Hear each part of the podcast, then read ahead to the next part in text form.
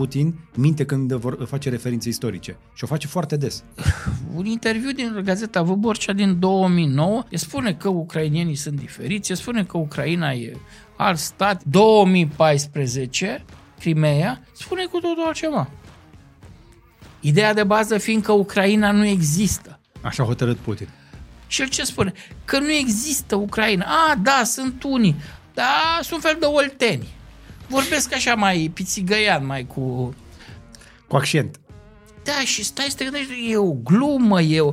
Limba ucrainiană seamănă mai mult cu limba poloneză decât cu limba rusă. Eu știu foarte bine limba rusă, dar nu înțeleg limba ucrainiană. Putin nu acceptă că să piardă Ucraina. De, de ce? ce nu acceptă să piardă Care Ucraina? este toată obsesia asta cu Ucraina? După 91 s-a prăbușit Uniunea Sovietică. Dar noi încă, mai puțin țările baltice, noi controlăm restul, adică controlăm politic. Controlăm, e Commonwealth-ul rusesc. Controlăm și Ucraina, controlăm și țările din Asia Centrală, și Caucazul. Și... Deci asta e resursa noastră de putere. Deci pentru ei a devenit foarte important să nu piardă această resursă de putere. Pentru că? Pentru că pierd statutul de mare putere. Paradoxale momente ale vieții mele de adult l-am, le-am trăit în proximitatea decidenților, miniștrilor români. Nu toți e drept, dar mai mult de jumătate, ne vorbim de 10-15 oameni, ceva. Au început până am explicat ce e Rusia și cum funcționează Rusia. Majoritatea au început ei să-mi explice. Nu știu, noi avem acces la plicurile alea plicurile cu adevăr, adică un fel de Biblie pentru ei. Deci sunt oameni foarte prost pregătiți, cultural, la un nivel jenant, care nu citesc nimic în afară de plicurile alea da. și care cred că tot adevărul e în plicurile alea. Ori asta e foarte grav. E foarte grav pentru instituțiile românești. Noi ce spanac vrem din toată treaba asta, mă scuzați de expresie, pentru că părem așa că intrăm un pic orbește în etapa asta și ne să vorbeați de politicieni care nu prea știu, dar noi toți suntem în situația asta. Nimeni în momentul ăsta nu vine și să-mi spună, din punctul de vedere al României, nu, România vede așa, la sfârșitul acestui război, la conferința de pace, nu trebuie să se prevadă retragerea trupelor ruse din Transnistria. Armata 14. România e foarte interesată în securitatea Republicii Moldova, da? E vitală pentru. După aceea, rușii să se retragă din Crimea din uh, Crimea, nu de pe navele de la Sevastopol, poți să tragi cu rachete S-300 sau S-400, face câteva minute până la București. Interesul nostru strategic pe apărare este ca rușii să fie izgoniți din Crimea și Crimea să se întoarcă la Ucraina. Uh, interesul nostru strategic ar fi ca Rusia să fie democratică. Nu ca Rusia să fie spartă în 17 rusii, ci ca armele nucleare nu să fie sub control. Pentru că generația noastră, când mai are de trei copii și nepoții noștri, să nu mai trăiască cu frica unei bombe cu frica unei bombe nucleare. Deci sunt niște lucruri elementare care nu se discută. Se vor discuta, poate, la un moment dat. Dar de asta spun, de eu vrea să văd e... poziția României. Salutare tuturor și bine v-am regăsit la IGDLCC, adică informații gratis despre lucruri care costă, iar astăzi avem un subiect greu. Subiect pentru care mă pregătesc de ceva vreme și mă bucur foarte mult că am reușit să-l aducem în sfârșit în studio pe cel mai important rusist pe care l-am găsit, cel puțin cel mai disponibil să și vorbească în public, istoricul și doctorul în istorie, Armand Goșu. Bine ați venit! Bine v-am găsit, mulțumesc pentru invitație! În cărțile noastre scrie că predați uh, despre politica externă a Rusiei și așa mai departe, despre URSS, de prin 2004. Da. Dar m-ați corectat mai devreme. Uh, mă ocup de uh, acest spațiu cam din 92. Eram tânăr cercetător la Institutul Nicolae Iorga, la Academia Română și directorul meu de atunci, profesorul Șerban Papacosta, mi-a spus că bun, sunt tânăr și a trebuit să mă specializez pe domeniu. În perioada respectivă au fost angajați la Institutul de Istorie vreo patru turcologi. Prima mea uh, okay. expert, domeniu de expertiză. În fine, încercam să mă specializez. Turco-osmană, am citit bine? Uh, da, făceam limba turco-osmană, făceam turcologie, mă ocupam de Imperiul Otoman, secol XIX, Tanzimat, perioada reformelor otomane, relațiile cu modernizarea în sensul da. de westernization, de occidentalizare a Imperiului Otoman. Uh-huh. În 91 decembrie s-a prăbușit Uniunea Sovietică. În 92 s-au deschis arhivele de la Moscova. Și atunci a pus problema că România nu prea avea pe cine să trimită acolo. A fost chemat probabil și dânsul, directorul Papa Costea la, la guvern, la, să trimitem oameni. Uite, ungurii trimit 50, 60, polonezii 70 de oameni, sunt sute de americani, britanici, nemți acolo, cotrobă în arhive, au mers să recupereze, să inventarieze obiecte furate de armata sovietică 44-45. Și din România au reușit cu greu să găsească uh, doi istorici, unul de la București, unul de la Iași. Și s-a pus problema, am trimite mai mult guvernul României, dar nu avem pe cine. Și atunci a fost ideea, nici, nici atunci nu aveam, imediat după căderea comunismului, noi nu aveam. Nu, nu. Și asta este unul de, din motivele, uh, dintre motivele pentru care uh, suntem astăzi aici împreună, că trebuie să vorbim, unul dintre subiectele importante este absența specialiștilor români în rusistică, în Rusia. Între timp s-a mai stompat, uh, pentru că au apărut um, Uh, să spunem, Google Translate uh, da. Uh, și oamenii reușesc cât de cât să mai parcurgă niște texte, iar producția internațională e atât de mare încât poți păcăli Uh, să spunem, uh, publicul, un public care nu e foarte educat, dar în afară e foarte greu să-i păcălești. Nu te acceptă ca interlocutor, te acceptă ca oficial. Dacă ești venit prin Ministerul de Externe, dacă ești un demnitar sau un suit a unui demnitar român, poți să fii acceptat să participi la niște discuții. Prin serviciile secrete, mai canalele lor plasează în diverse dezbateri, în diverse ONG-uri occidentale, diversi oameni lor. Dar ca să te ia cineva în serios, te prinde foarte ușor. Băi, tu ești o făcătură, ești un fake, tu nu, nu ești de meserie. Bun, și în condițiile astea, ideal ar fi și pentru România, ca și pentru statele din jur, să-și pregătească uh, nu, un corp de bun, România la populația ei, la ce instituții are, la faptul că e membră, nu e NATO, ar trebui să pregătească foarte mult, pentru că la un moment dat tu poți să-ți satisfaci nevoia ta de expertiză apelând la colegi de NATO colegi din UE, păi, da? Cred că asta facem acum. Cred că asta facem acum. Dar tot ai nevoie de undeva la 50-100 de oameni. Pentru că avea nevoie la Cotrocen de un expert pe zonă, nu, nu există de la Bulgaria, Ungaria, Polonia, țările Balci, toți au la nivelul decidenților, au un expert. De regulă vine din mediul universitar, pentru că și ei au nevoie să ofere o alternativă la sistem. La Cotroceni este cineva? Nu știu, probabil că este, dar poate că e de la servicii, nu știu. Pentru că Adică la... oricum, în străinătate tu ai o persoană cunoscută, o persoană okay. care poate fi identificată, o persoană care este publică. Pentru că e și o problemă de încredere a populației. Ultimul român care a călătorit, din câte știu eu, acolo în postură oficială, a fost uh, domnul Fota care acum este șef la Institutul Diplomatic Român, deci practic este subordinea Ministerului Afacerilor Externe. Externe da. Deci practic este în, în structura guvernului. Da, da. Deci avem un om bun care înțelege zona aia și care a avut și, are și contacte mai recente uh, cu zona respectivă. E de ajuns? Păi asta spuneam că ai nevoie de câteva, câteva zeci de oameni și ai nevoie în funcții mult mai importante decât uh, directorul IDR sau ceva de genul ăsta. Ai nevoie la guvern, ai nevoie de la servicii secrete. Deci, într-un fel, în România, un fel de erzat, să zice, mai acoperi, mai aduci niște basarabeni da. care mai știu limba, mai apelezi la niște străini, uh, mai îți dau americanii, nu un plic, uite da. ce s-a mai avansat pe front. 90%, 95% din informații legate de acest război, să știți că sunt publice. Dacă intri pe diverse conturi de Twitter, vezi inclusiv uh, din satelit pozițiile de noaptea trecută unde au avut loc lupte exact în ce zone. Problema e că tu trebuie să ai oameni suficient de bine pregătiți, care știu spațiu, care știu zona și care reușesc în acest, cu acest volum uriaș de informație să știe ce să selecteze exact. de acolo și să-ți creeze, să-ți compună o narațiune pe care tu demnitar, de care tu demnitar ai nevoie ca să înțelegi tu ce se întâmplă acolo, ca să poți participa la discuții de la nivel NATO, la nivel UE, dacă te întreabă americanii să știi ce să spui. Și, mai important, să definești care sunt obiectivele de securitate ale României în zonă. Adică care e interesul nostru? Care e interesul nostru, da. Pe tine nu te interesează româna și în general zic uh, mergem cu americanii, mergem exact. cu nemții, mergem cu UE. Deci ei sunt mai interesați să afle ce vor americanii dar noi ce vrem? lasă pe americani. Americanii te întreabă ce vrei tu. Și tu, tu ești pe graniță. Nume. Tu ești pe graniță, tu ar trebui exact. să știi și ar trebui să vrei ceva. Nu să ai, ai o poziție pe Moldova.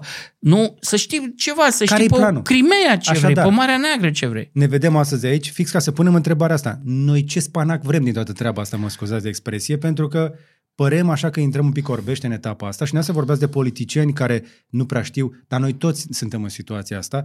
Eu trebuie să recunosc, eu am făcut rusă în școala generală, am, am luat și notă Norocul bună. dumneavoastră, nu am făcut. Mi-a, ziceți că e un Eu noroc? am învățat de la șapte. Noi credeam că e un blestem.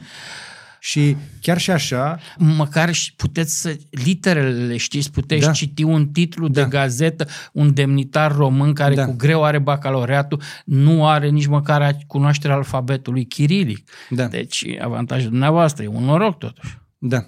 Bun. Și atunci, dacă am înțeles uh, că nu știm, și ăsta este primul diagnostic pe care trebuie să-l punem pentru situația în care ne aflăm, hai să începem de undeva.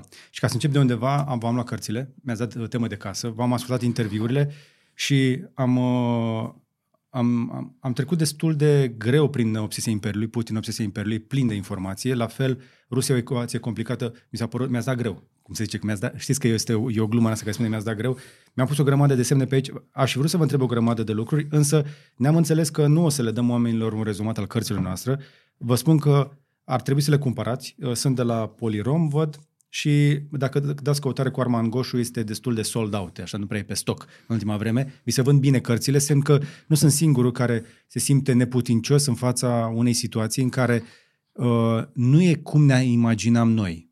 Pentru că noi avem o anumită percepție despre cum este și cine este Rusia, uh, cum este și cine este Ucraina, cine suntem noi în toată povestea asta. Noi suntem de partea binelui, domnule, ăia sunt neapărat niște gheavoli și atunci cum e toată treaba asta? Pentru că aniversăm în curând, se face imediat anul Să facem anul, da. de la uh, invazia din Ucraina, care este un război pe bune în toată regula, și noi în continuare, un an mai târziu, abia credem că înțelegem și știm cu adevărat cine și de ce face chestiile astea. Avem aceeași narațiuni pe televiziuni, aceleași lucruri care vin, ambele aparate de propagandă spun același lucru de un an de zile. Până la urmă, ar trebui să știm, să înțelegem un pic mai bine contextul și, ca de obicei, nu avem cum să fugim de istorie, trebuie să înțelegem fiecare de unde venim, ca să înțelegem că mai mult de jumătate din lucrurile pe care le facem sunt dictate de nu, acest bagaj cu care venim în prezent. Este valabil și în psihologie și așa mai departe. Și cred că ne ajută experiența dumneavoastră. Și de aceea ne-am propus noi pentru astăzi uh, și um, se vede experiența didactică, m-ați spus să pregătesc un plan de discuție. Îi dăm bătaie, începem? Sigur că da. Haideți să începem a- așadar uh, cu partea de introducere și ne-am propus noi să explicăm înainte de orice cine și mai ales ce este Rusia de astăzi. Pentru că sunt voci care spun că nu mai e o țară, o federație clar definită, că e mai degrabă un amalgam de interese ale unor silovichi, cum li se spune. Oameni legați de structurile militarizate, De foarte mulți servicii, din de- serviciile secrete, din KGB, din FSB-ul de astăzi, dar nu doar. Sunt multe servicii în Rusia, multe servicii secrete. Siloviki vine de la sil, înseamnă forță, da? Cei care vin din structurile de forță, din structurile de forță, cei care au uniformă. Acolo e și procuratură și procuroria uniformă. Și diplomația uniformă, zilele lor uh, de profesie, vezi în uniformă militară sau militară, oarecum duce spre uniformă militară. Uh, Armata are uniformă, toți au uniforme. Deci Rusia este, dacă vreți, un fel de doboștor cu foarte multe interese, cu foarte multe straturi. Ai un strat elite locale. Rusia e foarte mare, e o șesime din suprafața globului. Nu Și- fusuri orare. 9 fusuri orare, uh, are doar 146 de milioane de locuitori și în astea 146 de milioane de locuitori, doar 105 milioane sunt etnici ruși. Iar un detaliu important. Uh, Are deja zone care din punct de vedere economic, social, gravitează spre alte sfere, cum e Vladivostok. Vladivostok în anii 90 aproape că se circula pe partea eh, cealaltă, nu pe partea dreaptă, pe partea stângă, pentru că toate mașinile erau aduse din Japonia. Uh, gravitează economic spre Corea de Sud, spre Japonia, sunt mai interesați de ce se întâmplă în spațiul Pacificului. Sunt alte zone după Urali care gravitează spre Kazahstan, spre Asia Centrală. Cum și așa? pe partea europeană, dacă te duci la Sankt Petersburg, o să vezi că ei sunt mai interesați și mai conectați la țările Baltice, la Finlanda, Sudul mai conectat, să spunem, la Turcia. Uh, E normal, e mult prea mare Rusia. Deci suntem în plin determinism geografic secol XVIII, dacă vreți Montesquieu. Ce e asta? Pentru că domnul Fota mi-a spus uh, în, uh, într-un interviu, înainte de a începe războiul, că cei 30 de ani de vacanță, de liniște, s-au terminat. Care e treaba asta cu geodeterminismul ăsta? De ce trebuie neapărat să se reașeze puterile astea, marile puteri ale lumii? Uh, pentru că asta înseamnă evoluție istorică, asta sunt niște organisme vii. Ce a mai rămas astăzi din Imperiul Asirian? mai nu mai știe pe unde să-l așeze. Ce a mai rămas astăzi din uh, nu, imperiile care s-au succedat în spațiu între Tigru și Eufrat Mesopotamia. Uh, bun pentru... Imperiul Bizantin și altele. Uh, Imperiul Bizantin încă e ceva foarte aproape de noi, adică exact. 1453. Imperiul bulgaresc, iarăși. Uh, Nici nu știm deci, că a fost. în jurul nostru ar trebui să știm că totuși, cel puțin zona Bucureștiului s-a aflat, în, dacă nu sub control direct, oricum în sfera de influență acestui Imperiu Bizantin, care în fine, uh, uh, Imperiul Bulgar, uh, româno-bulgar, lao-bulgar, care a avut o viață totuși destul de scurtă. Așa. În logica asta spun că și spațiul rusesc e un spațiu viu, chiar dacă e subpopulat, mult subpopulat, chiar dacă undeva sub 20 de milioane de uh, locuitori uh, locuiesc în zona de peste uh, Ural, să spunem, ceea ce noi denumim generic Siberia, de fapt e mai complicat. Uh, deci după Ural până la Pacific. Deci e o populație foarte mică. Gândiți-vă doar că de partea cealaltă a graniței cu China, tu ai un miliard și jumătate de locuitori, iar aici doar 20 de milioane de ruși. Uh-huh. Diferența asta, proporție, este uluitoare. Uitați-vă pe hartă. Uh, eu am locuit acolo, mi-am făcut doctoratul acolo, am și predat uh, eram obligat să predau cursuri studenților uh, de acolo, aveam un fel de practică Unde? și uh, la Moscova, la universitate. Și aveam harta Rusiei pe uh, în spatele meu. Când ai harta Rusiei în spate, nu? gândiți-vă la Kremlin, gândiți-vă la Putin. Nu? Orice șef de stat are în spate sau lângă undeva un perete cu harta țării lui.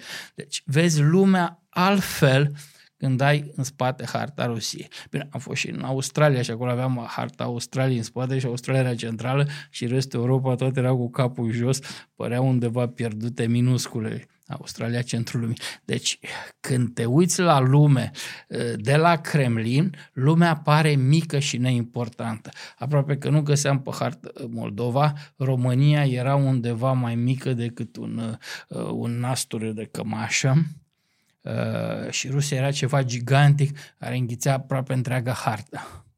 Deci gândiți-vă la această imagine ca să încercați să înțelege cum analizează ei chestiunile geopolitice și cum uh, își construiesc politica externă cu harta aia în spate. Și nu doar cu harta în spate, ci și cu o istorie în spate. De foarte multe ori o istorie care nici măcar nu mai contează exact cum a fost, contează, cu, contează cum dă bine. cum dă bine și cum vor ei să se dea. Putin de 20 de ani, dar mai cu seamă, spunem în ultimii ani, după 2012, uh, încearcă să utilizeze pe post de levier istoria Rusiei, reinterpretând-o în așa fel încât să, să dea bine. Să, să, să dea bine pentru scopurile pe care le are. Exact. Dar în același timp e foarte interesat, chiar acum, uitați, a fost la Volgograd uh, acum două zile uh, și a ținut acolo un discurs, bun, fostul Stalingrad, toată ceremonia, toată mitologia bătăliei de la Stalingrad. Și în intenția lui, cel puțin pe surse de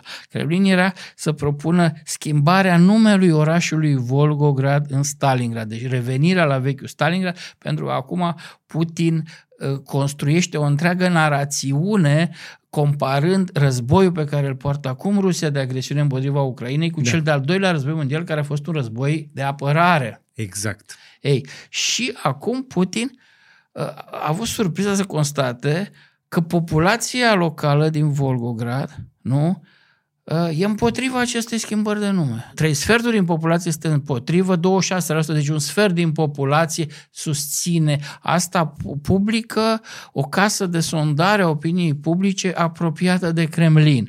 Deci sunt niște limite în acest joc și nu întotdeauna populația da. urmează, care e împinsă și apă scări de uh, putere, urmează aceste trenduri. La un moment dat intervine această oboseală, această saturație și uite, în cazul ăsta Putin a făcut un pas în spate nu o să forțez, știe, știe bine jocul ăsta, știe să împingă pe ruși până la punctul la da, care dau înapoi. Să, uh, să ceară ei ceva, deci el e destul de atent la opinia publică. Sigur, el confecționează opinii favorabile utilizând media mare, televiziunile. Da.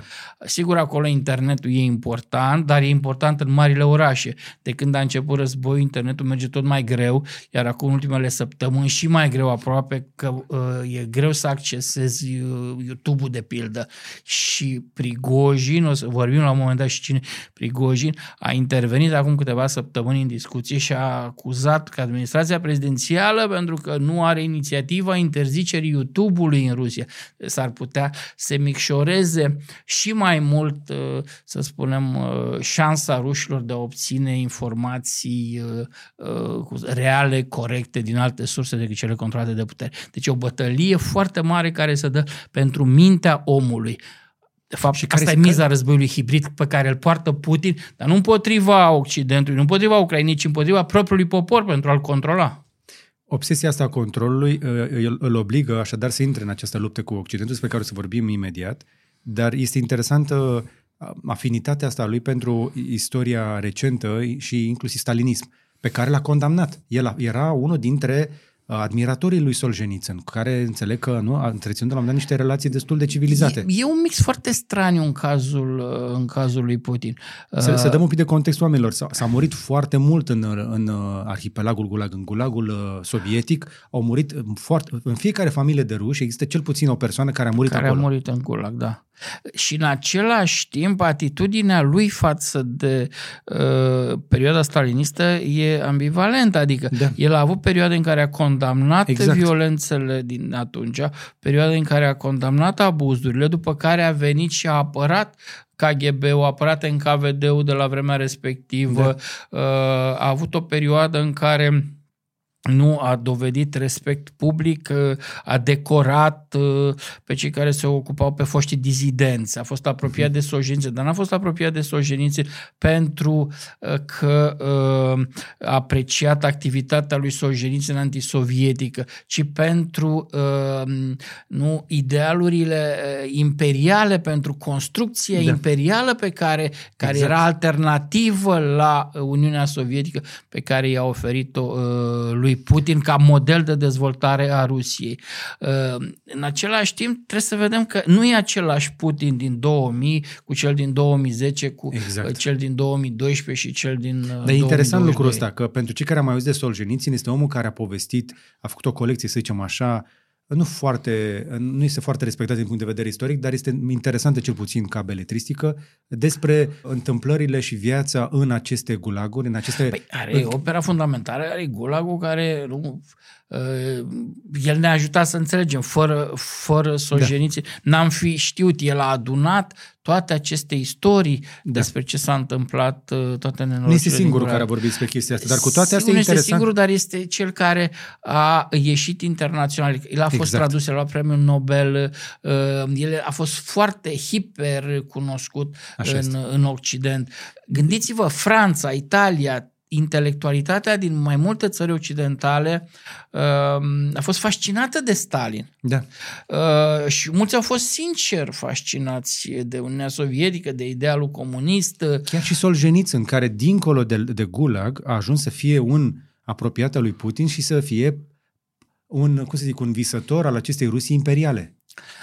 Un uh, supraviețuitor al stalinismului care ar fi putut să moară în acele lagăre nenorocite. Știu, dar el nu critică stalinismul de pe o platformă democratică occidentală de astăzi. El critică stalinism de pe o platformă imperială, adică? veche.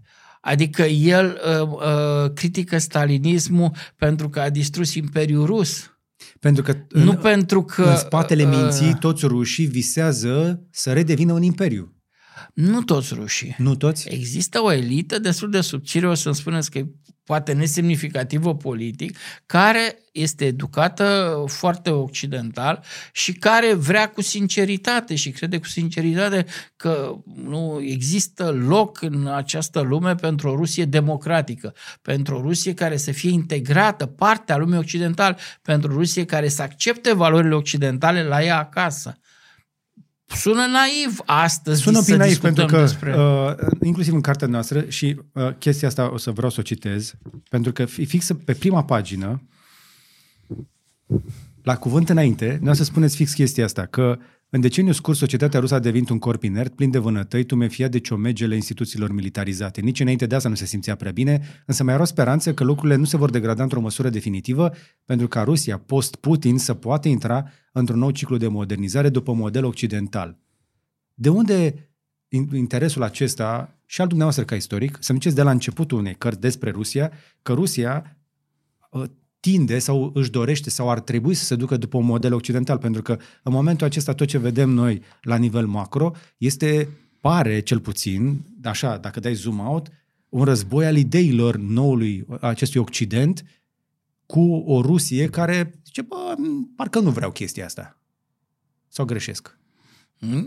Nu, nu greșiți, dar uh, aici sunt mai multe întrebări și mai multe lucruri de discutat. Prima, de ce uh, Rusia vă gândiți cumva că Rusia e incompatibilă cu Occidentul? Nu, pur și simplu, poate, poate că din nou ne uităm noi la ea de pe platformă de democrație și ei nu vor să se integreze în sistemul ăsta. Că elita respectivă poate că, într-adevăr, poate nu e relevantă pentru uh, toată Rusia. Da, dar nu sunt foarte multe modele de okay. urmat. Uh, bun, ai modelul Emiratelor, să spunem, Rusia are foarte multe resurse energetice, da? Okay. Are petrol, are gaz, bun, are și populație mai mare decât Arabia Saudită, e drept. Ăla ar putea să fie un model pentru, să vezi, Rusia ca un fel de mare emirat? Bun, discutăm. Alea țări musulmane cu drepturile femeilor foarte limitate, fără drepturi ăla e modelul istoric uh, de care Rusia e apropiată? Nu știu, nu cred. Nici eu nu cred. Mai ai modelul chinez, da? Să spunem. Muncesc mult pe bani puțin, e ceva oriental, uh, îndepărtat oriental. Um, nu știu foarte bine acolo, dar din uh, ce știu, iar rușii nu se potrivesc nici cu modelul ăla deși sunt forțați într-o alianță cu ea acum, dar o să vorbim despre asta un pic mai încolo. E discutabil, dar corect, o lăsăm pentru mai târziu uh, chestiunea. Deci, ce alte modele mai sunt? Auto- ai modelul autocrație electorală în care sunt ai, ei acum. Ai autocrație electorale de genul Turcia, dar Turcia nu reușește să fie un model decât pentru lumea turcică. O să vedem acum ce se întâmplă cu Erdogan, pentru că înțeleg că vin niște alegeri la care nu se simte prea bine. Nu se simte bine deloc, iar acum nu-l ajută nici acest cu tremur. Depinde, că în situații limite de război sau de calamitate, președinții reușesc să rămână la putere dacă nu fac greșeli fatale, cum a fost Catrina. Da, dar în zona de unde, unde cu tremur a produs cele mai mari daune, dacă uh, știți, în estul Turciei, ai o zonă dominată politic de partidul lui Erdogan. Așa. Or, uh, primarii de acolo vor fi făcuți până la urmă responsabili vor face pușcărie. Uh, pentru că au dat acele autorizații de construcție. E plin internetul de uh, imagini cu blocurile care se prăbușesc. E, e prea mult beton uh, pentru cât fier am văzut în uh, prăbușirile da, alea. Da, da, da. Putem da, fi de acord? E, e ceva incredibil, e ceva greu de explicat. Uh, deci, Au căzut ca niște cărți Iar acum opoziția, chiar în această dimineață urmăream, că eu am rămas cu nostalgia Turciei, prima mea specializare acum 30 de ani, continui să urmăresc Turcia și într-un fel Turcia și ce am făcut eu pe Turcia mă ajută să înțeleg mai bine Caucazul și Asia Centrală. Am văzut că opoziția s-a dus în câteva din orașele care au fost pur și simplu rase de pe fața pământului din estul Turciei și își concentrează acolo ajutoarele și s-ar putea să puncteze electoral. Mi se pare felul în care a reacționat Erdogan mai degrabă panicat. Uh, păi cred că s-a speriat pe bune, pentru că e grav e mult prea grav a, și exact el a declarat ce că e cel mai rău cu tremur din ce, ultimii da. 90 de ani aproape. Da, da. Enorm. Deci, așadar, nici Turcia nu poate, nu este cel mai bun exemplu, pentru că cu cât se mai mult la putere, cu atât se împute mai tare treaba. Totuși, noi, noi, noi ce Rusie cunoaștem, nu? Noi cunoaștem o Rusie care de la 1700 grație eforturilor de reformă ale lui Petru cel Mare, s-a apropiat de Europa. A adoptat modelul european. Nu? Chiar și Rusia din perioada sovietică, Uniunea Sovietică, nu, din, după 1917 până în 1991, când s-a prăbușit Uniunea Sovietică, urma tot același model occidental. Nu era un model asiatic, mm-hmm. da? Bun, asta mă face pe mine să nu vă invit să acceptați și dumneavoastră concluzia că pentru Rusia, până la urmă, modelul occidental, nu? Ca tip de civilizație, spun, e cel care se potrivește cel mai bine. Mm. Nu? Dacă vă uitați la fizicul lor, dacă vă uitați la, nu, ați întâlnit și ați văzut la mare, în Grecia, prin România, prin, nu se comportă ca noi, nu sunt altfel, nu sunt altceva. Sunt un pic mai gălăgioși. Sunt un pic mai gălăgioși, dar asta ține de entuziasmul lor, faptul Se, că au și din da. țară. Dar nici românii n-aș paria că sunt foarte cominți de pildă în Tasos sau... Uh, nu. Sunt un pic mai stridenți? Da, Cam dar că... asta e o chestie de stilistică okay. mai degrabă. Arată... Eu, eu am cunoscut, eu am trăit eu între ei și evi... nu un an, mulți ani evita... și am prieteni continui okay. să conversez cu ei săptămânal. Pun la fel ca mine problemele. Pentru că sunt într-o bulă academică. Da, aici mi-e greu să vă contrazic. Am toate contactele mele sunt ziarii sau bula academică. Iată că ne e greu să avem așadar context real pentru că am mai spus chestia asta, noi nu avem zboruri directe la Moscova, nici nu aveam nici înainte de... Și eu, eu personal am, eu, eu am trăit acolo în anii 90, dar Cum, cum ajungeți acolo? Faceați cu, cu escală? Cum ajungeți acolo? Uh, acolo, în vremea aia, era direct, avion direct. Am avut în anii 90. Erau două avioane directe. A, că zbura aeroflotul, a zburat o perioadă era aeroflotul. aeroflotul care pleca de Potopeni, erau avioane destul de goale, a zburat și Taromul, acolo uh, erau avioane destul de pline, dar nu uitați că erau contacte economice destul de susținute, guvernul Văcăroiu uh, încuraja contactele economice, erau firmele petrolifere, uh, până târziu. Se pregătea și Ponta să încălzească relațiile. Recent și Ponta s-a pregătit să încălzească relațiile. Acum, sigur, nimeni nu e a priori împotriva unor relații economice nu, cu Rusia ai de câștigat uh, din ele. Problema e cu ce Rusia ai relațiile astea economice, pentru că, uitați, în cazul lui Orban a dus la o dependență, a dus la o dependență de gaz rusesc, a stricat imaginea uh, internațională a Ungariei, a creat o oligarhie în jurul premierului Orban, coruptă, care are relații subterane cu uh, Rusia și uh, Orban și Ungaria, care era un model pentru România la începutul anilor 90 de reforme de dezvoltare, a devenit una din durerile de cap ale Europei și ale NATO. Și am și bătut la dezvoltare economică binișor Binișor. Pentru că modelul pe care îl propune Estul, modelul ăsta mai puțin, o democrație mai puțin, uh, știu, votăm, mai controlat, mai... Și avem, avem un lider luminat acolo care știe el care mai bine. știe pe... el mai bine. E, lider, uh, modelul ăsta de economie nu funcționează. Acum, uh, am prieten la Universitatea din Budapesta care mi-a spus, nu, nu știi tu, tu înțelegi Ungaria. Păi noi suntem foarte fericiți cu Orban. Păi n-a venit Orban, a pus piciorul în prag, a făcut curățenie cu băncile. Lor le-a crescut nivelul de trai în primii ani. Le-a crescut uh, semnificativ nivelul de trai. Mi-au spus că luau împrumuturi mai ieftine, le-a mărit uh, uh, salariile. Le Bun, și crescându-le nivelul de trai, el a reușit să loializeze o bună parte din intelectualitate. El a dat de lucru intelectualilor unguri universitarilor, cercetătorilor și puțini au fost cei care au spus uh, nu. Și atunci unde a dat rasol? Uh, păi a dat rasol la nivelul de jos al administrației. Corupție multă, mergeți în orașe. Ei au uh, uh, au foarte frumoase autostrăzi, nu? Dar Am sunt, vrea noi da, să avem. Dar sunt goale. Da, uh, sunt goale. Nu chiar goale, dar ai tranzit da, mult. Bun, dar mergeți în localități, treceți puțin 50-100 de km de frontieră, să vedeți drumurile în orașele lor mai mici, mai în comune. Uh, nu? Cumpăr, cumpără românii case de sting pe acolo. Este un român care merge efectiv prin uh, localitățile de după graniță, 30-50 de km maxim, și arată case de 8.000, 10.000 de euro case bune care stau în picioare, în care nu sunt unguri sau că ungurile da. le vând și, cum să zic, e, într-adevăr, asta este un semn de sărăcie. Bun, acum câteva săptămâni am fost la Oradea și sunt coloane de mașini care vin să facă cumpărăturile în Bihor. Deci centralizarea asta nu funcționează, n-a funcționat în comunism, N-a funcționat. nici în Până democrație. poți să tragi concluzii generale. El, Orban, zic că are un joc destul de complicat cu Germania uh, și un joc care parțial cel puțin este subteran. Orban este un fel de uh, copil favorit uh, și mai face el nebunie al industriei germane de automobile. Practic toate marile orașe din Ungaria au fabrici de automobile. Așa este. Da, Bavaria, dar nemților le place stilul lui Orban și au pariat pe cartea Orban, nu întâmplător și-au concentrat investițiile în Ungaria, uh, pentru, pentru că, și ei erau dependenți de gaz. Și ei erau dependenți de gazul rusesc. Și ei erau dependenți de gazul rusesc, dar au devenit ei dependenți de gazul rusesc, pentru că multă vreme sub Merkel și chiar înainte de Merkel, ei au încurajat această dependență. Ei și-au creat-o. Dacă vă uitați la procentele uh, de export ale gazului nu sau import german de gaz rusesc,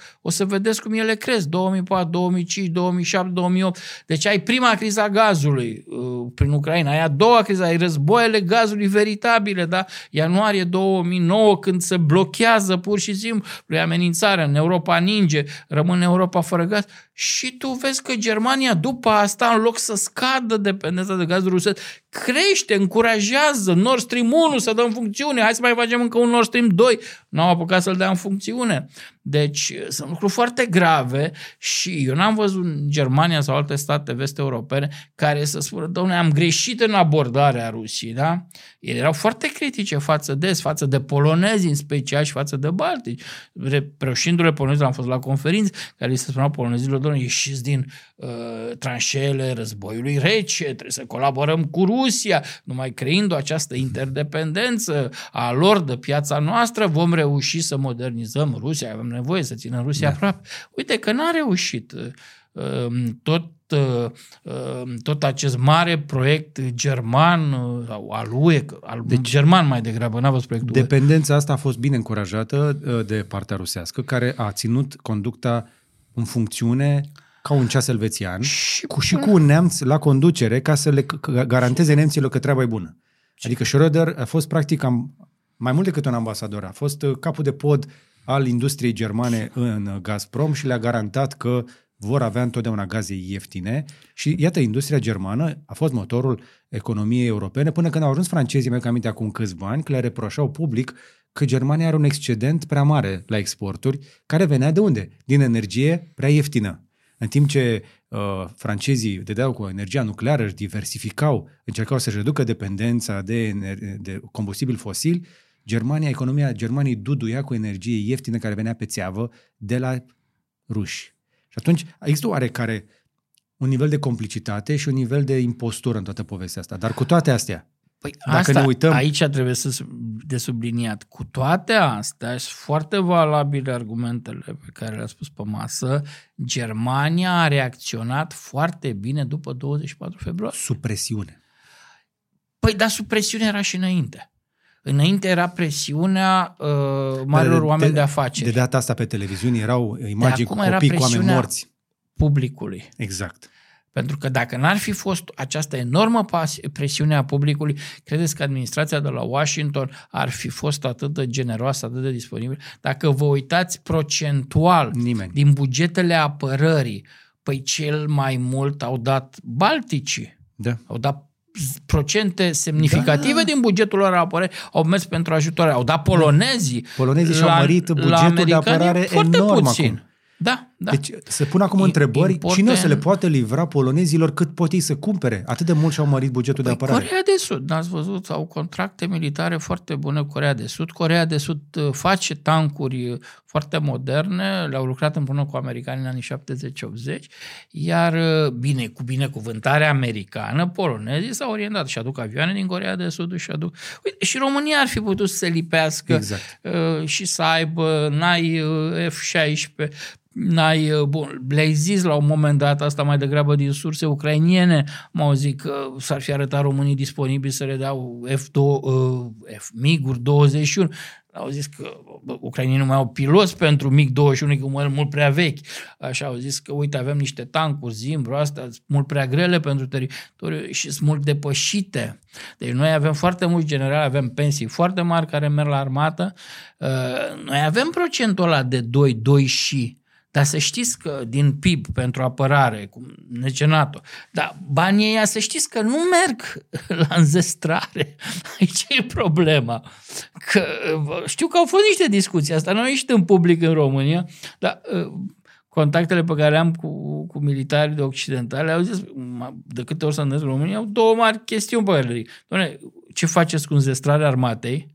Ce faceți, nu faceți cu cap, sunt, uh, nu, ei un tip de arme care e incompatibil cu alt tip de Dar arme. se vede la da? 1 decembrie de fiecare dată. Noi, Așa. noi, Și noi, noi ce arătăm? Cel mai grav lucru, da, cel mai grav, și asta li se spune românilor, de când au intrat în NATO de 20 de ani, ce faceți cu infrastructura? Dacă sunteți atacați, noi nu ne putem teleporta. Noi trebuie să venim pe niște autostrăzi să vă ajutăm. Noi trebuie să venim pe niște cale căi ferată. felate, să punem uh, tancuri, să punem mașini blindate. Voi nu aveți, merge, cu, merge calea ferată nu voastră putem cu 30 să la cărăm oră. tancurile cât un tank cu avionul. Nu, evident. Facem pod aerian. și atunci, Măi, poate să vină tancurile din Canada să ne ajute, Da. dar nu poți să aduci tancurile americane care sunt foarte grele, care sunt Germania. Bun, ajung, fac 12 ore până la granița României de, de, cu Ungaria. Da? După aceea ce faci? Asta încă pe e atât. problema. Prin România vor face încă pe atât. Și atunci, haideți să revenim așadar la firul ăsta roșu, că vom mai divaga, ne mai ducem stânga-dreapta, dar acum trebuie să înțelegem că chiar dacă ne, uh, e atrăgător acest sistem cu un lider luminat, în realitate el nu funcționează întotdeauna bine. Poate funcționează în N-a Emirate. funcționat niciodată bine, nici în Dar- Emirate n-are cum să funcționeze bine. Ăla e modelul de societate care vă place în Emirate. Păi da, da, să uite- vă taie mâna că vi se pare că uh, ați întins mâna Dar spre o Toți bijuterie bogații în trag magazin. acolo, pentru că este... Bogații el- din România, pentru Și că din ei acolo Rusia. se simt bine și din Rusia, pentru că asta ține de un tip de cultură a elitei românești, care e săraca cam nespălată, e ieșită urât din comunism, e șponată. Ce poate să ia? Deci nu sunt... Emiratele au anunțat că vor să atragă până în 2030 Da. 100 de milioane de turiști. În deșert acolo. Nu am fost niciodată, probabil e frumos. Dar să știți că asta este o temă de discuție. De ce elita românească nu se duce la uh, nu, Paris, Ba Milan da, a fost, a fost. Avem sau cele, Roma? cele, deci dacă vă uitați pe tabelă la Otopeni, 90% din zborurile noastre pleacă spre vest. Noi suntem orientați către Dar vest. știți cine pleacă spre vest? Muncitorii ce? Păi muncitorii, cei care au emigrat, cei Nu, care... eu cred că și oamenii cu bani, să, să știți, se duc spre Da? Italia. Le place mânc- mâncarea bună. Se duc către Franța, către America. Avem, avem români peste tot. Avem, diaspora noastră este către Occident. Eu sunt foarte conectat la Australia. Cine îmi vine din Australia, vine prin Doha. Da? Așa. Deci eu stau la avioanele care vin din... uh, și văd foarte mulți ciudat de mulți politicieni români care vin din zona Golf și le-am dat tot timpul pentru mine un mister. Ce fac, domnule, acolo? Le place atât de mult? Probabil, acolo e mai ușor să umbli cu gențile de bani, nu te întreabă Da. da. nimeni. Dacă altfel te prinde pe aeroport, ce întreabă, ai peste 10.000, ce faci, tanti, cu 10.000 lichizi la Nu, tine? eu am văzut Nene. o, o scenă, uh, mi s-a părut șocantă în uh, Dubai, în care l-a pus pe un cetățean african să-și deschidă geamantanul și când a deschis geamantanul, i-au căzut pe jos niște lingouri de aur. Și l-a rugat uh, polițistul de frontieră foarte relaxat să-și pună, Lingorile la loc. să-și pună lingourile la loc. Dacă a vrut să vadă ce are în geantă, că așa. L-a pus la loc și a văzut de drum. Păi, bun, mi-ați dat un răspuns ce caută elita românească în Dubai. Probabil asta. Eu n-am ajuns să fac diferența între Dubai, Doha, Oman. Se pare că este și o zonă bună de business pe imobiliare sau mai decuplat de la Probabil, petrol. probabil. Se întâmplă niște chestii acolo, dar No, chiar și acolo așa. sunt foarte prezenți rușii astăzi. Da. După ce rușii au, n-au Sunt- mai fost lăsați să Sunt intre în mii și mii de Occident. milionari. Da, da, ruși. da, da, da, da. Am înțeles că în primele luni de război au cărat, nu știu dacă asta e imaginea, dar interesantă, cu licurile de aur pe porniță, dar ceva de genul ăsta am, am, am și eu povești. Au, f- în Asta, sudul a, asta am văzut-o cu Turciei- ochii mei, deci nu, da. nu e de la, la mâna a doua. Am, am pățit-o eu, că eu, m-am- eu atât să-mi predau drona la intrare, n-ai voie cu dronă, A, am înțeles. atât să o predau la poliția de frontieră până mă întorc. Și mi-au A, păstrat și pe o ei. luați la Mi-au întoarcere. ținut ei într-o cutiuță acolo. A, interesant. Da. Deci, nu să ziceți că nici sistemul ăla nu va supraviețui mult. E Sistemul ăla, cum să spun, el poate supraviețui doar dacă oferă bunăstare. Uh-huh. Ori, în Rusia nu țâșnește petrol chiar atât de mult încât rușii 146 de milioane să beneficieze fiecare nu, de un milion de euro pe an Ok. sau de dolari pe an. Da? Ar, Și sau ar, să stea putea, acasă. sau ar putea dacă oligarhii n-ar fi atât de hămesiți. Păi ce mai fură restul dacă e, nu? Uitați-vă de pildă la Anglia. Cea mai mare proprietate imobiliară e Buckingham Palace, da? Da. De stă regele. Bun, următoarele trei sunt deținute de ruși. Ca S-a- întindere. Au anunțat săptămâna trecută că se face recensământul, o verificare fiscală a tuturor proprietăților pe registrul lor de imobiliare și au zis că sunt niște mii de proprietari care nu s-au mai prezentat. Și s-ar putea să fie nevoie să le confiște proprietățile, auzi. Bun, în Anglia e, e o încurcătură mare confiscările, pentru că e un sistem uh, juridic acolo Dar de într-adevăr, deci în câteva fond- generații. Deci, deci exact ce ziceam, dar, da? Rusul când vrea să-și parcheze bani mulți, îi parchează în proprietăți în Londra, În Londra, își da. trimite copiii la școală în Marea, Marea Britanie. Britanie, în primul rând, e mult mai greu cu Statele Unite, acolo e un control mult mai serios pe Cu bani, toate astea pe e plin de mișcări ruși în bani. Miami și în Mexic. Uh, E plin de ruși. Ăia sunt ruși veniți la sfârșitul Uniunii Sovietice și începutul anilor 90. Ok. După care a intrat, știți că era Red Mafia. Au Da. și scris cărți cu numele Red Mafia. Așa este. Uh, a, a intrat procuratura în ei, a intrat FBI-ul în ei, i-a scuturat destul de bine pentru că i-au îngrozit pe americani. Crima organizată din Uniunea Sovietică era mult mai dură decât crima organizată din Italia, din uh, așa. Și acum i-au mai cumințit.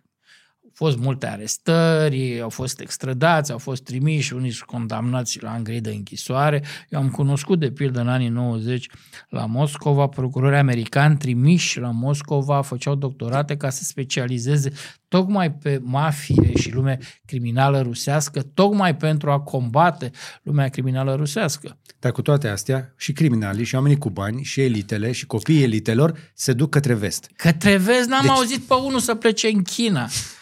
Deci, în afară de... La nu fel știu, cum avem noi aici tot felul de pasionați de... Uite mă că vrem și noi... Uh, uh, cum, se- cum, cum îi zice chestia asta? Cu ortodoxismul și cu, um, cu spiritul ăla rusesc adevărat. Ok, de ce nu Dar treci nici acolo? nu pleacă în Rusia, na. Deci eu vă spun, în momentul în care, uh, să zicem, m-au trimis de la Academie, au trimis mai mulți să ne specializăm, să facem studii, doctorate, cum eram noi atunci, trebuia în facultatea de câțiva ani și au zis, nu, avem nevoie de specialiști istorici pe zona asta. Deci am ajuns să cunosc pe cei care erau la Moscova la studii. Da. Erau câteva zeci de persoane, dar nu era niciunul din elita uh, comunistă, din nomenclatura din mm-hmm. momentul ăla. Chiar dacă nu intrasem în UE, chiar dacă eram Da. da. departe de NATO la data respectivă, niciunul nu-și trimitea copiii, să spunem, la Moscova, nu? Toată lumea sare în sus, marea cultură da. rusă. Dar își trimiteau copiii la Paris, nu? Sau amantele până și- până și- le cumpără până și apartamente familia lui pe Putin. Champs-Élysées, nu le cumpără Exact. apartamente, nu pe Exact. exact. Dverskaya la Moscova. Lavrov, Pescov, Putin... Toți, au copii în în- Occident, sigur că da. Fata lui Lavrov nici nu mai știe să vorbească limba rusă. E stă în America cam din 90. Să ai cetățean american. Fata Da. da. lui Pescov are apartament în centrul Parisului. Nu știu dacă are sau nu are cetățenie franceză, a lucrat și pe la Parlamentul European. Că, a, aici mi se pare mie, uh, cum să spun, uh, foarte cinic uh, propaganda rusească, inclusiv făcută de corifei ai propagandei, Kiseliov, Salaviov. Ei nu se duc la Shanghai, unde, să zicem, e zona cea mai dezvoltată economică a Chinei, da? Ei se duc oraș la minunat. Roma. Au vile la Roma, au vile la Paris, lângă Paris, Da. au case în Germania, au apartamente, penthouse-uri în, în Frankfurt. Și cretinul ăla care amenință cu nucleara în fiecare seară la televizor. Ăla e Kiseliov, de la nu, zicea. nu Kiseliov, ăla la altul, cum îi spune? De la Rusia 1. E Salaviov. Uh, Soloviov.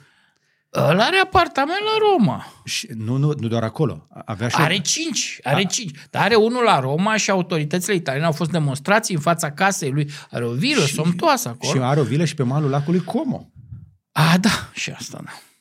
Adică omul are gusturi bune. Are bani, deci v- vorbim de niște salarii cu totul indecente. Gândiți-vă că Russia Today a atras la începuturile ei Jurnaliști britanici. prezentatori, jurnaliști britanici, americani de top, pe care îi plătea dublu, triplu decât uh, ar fi luat oamenii ăia. În presa, în presa rusă, când erau războaiele uh, oligarhilor 98-99, șefa de la politic, de la un ziar important, Sivodnia, care se ocupase de istoria contemporană a României, o persoană de altfel foarte agreabilă, uh, cu care am păstrat legătura și m-am dădea ponturi, vezi că publicăm peste o zi, două, uh, nu știu ce anchetă de corupție și eu cum lucram în biroul BBC-ului în momentul ăla, spuneam, băi, să fim atenți, pregătim, uh, vedem că avem nevoie de voci. Pentru că v-ați ocupat și de Era biroul BBC de la 15. Moscova. Da, da, da, lucram acolo. 15.000 de dolari pe lună. 15.000 de dolari pe lună. Și a spunea, doamne, sunt bani nebuni, nu o să țină treaba asta, o să țină câteva luni. Și a avut perfectă dreptate. A ținut câteva luni, după care a dispărut și titlul reviste. Astăzi, generațiile noi, le povesteam unor studenți din Rusia cu care m-am întâlnit în străinătate, Uh, mai țineți minte ce războaie erau, ce dezvăluiri? Compromatul când a apărut. Cine, ce și voi? Eu n-am auzit. Deci, uh, viața efemeră, singura problemă da. că eu destul de, de tânăr am ajuns da. Uh, în, în Rusia, mi-am am cunoscut și multe generații de ziariști ruși și am și memorie de istoric, adică o memorie suficient de bună, pot să fac conexiuni, mi amintesc Poate ne-am lungit cam mult cu introducerea asta, dar trebuie să ajungem și la subiectul conflictului, că practic unul dintre motivele pentru care am început, am început să ne intereseze, am început să citim, să stăm de vorbă, să aduc, să aduc oameni aici care să ne explice lucrul ăsta, este faptul că avem un conflict la granițele noastre în Ucraina. Și asta vine dintr-un conflict care, aparent, cel puțin declarativ, este un conflict între Rusia și Vest, care se luptă în Ucraina. Sau cum e? Păi așa zice Putin. Că el nu luptă împotriva ucrainienilor, el luptă împotriva Vestului. Păi Au... Vestul luptă cu Rusia în Ucraina. Uh, de, fapt, de facto, cu... ba da, suntem toți acolo. Tot vestul luptă cu Rusia acolo.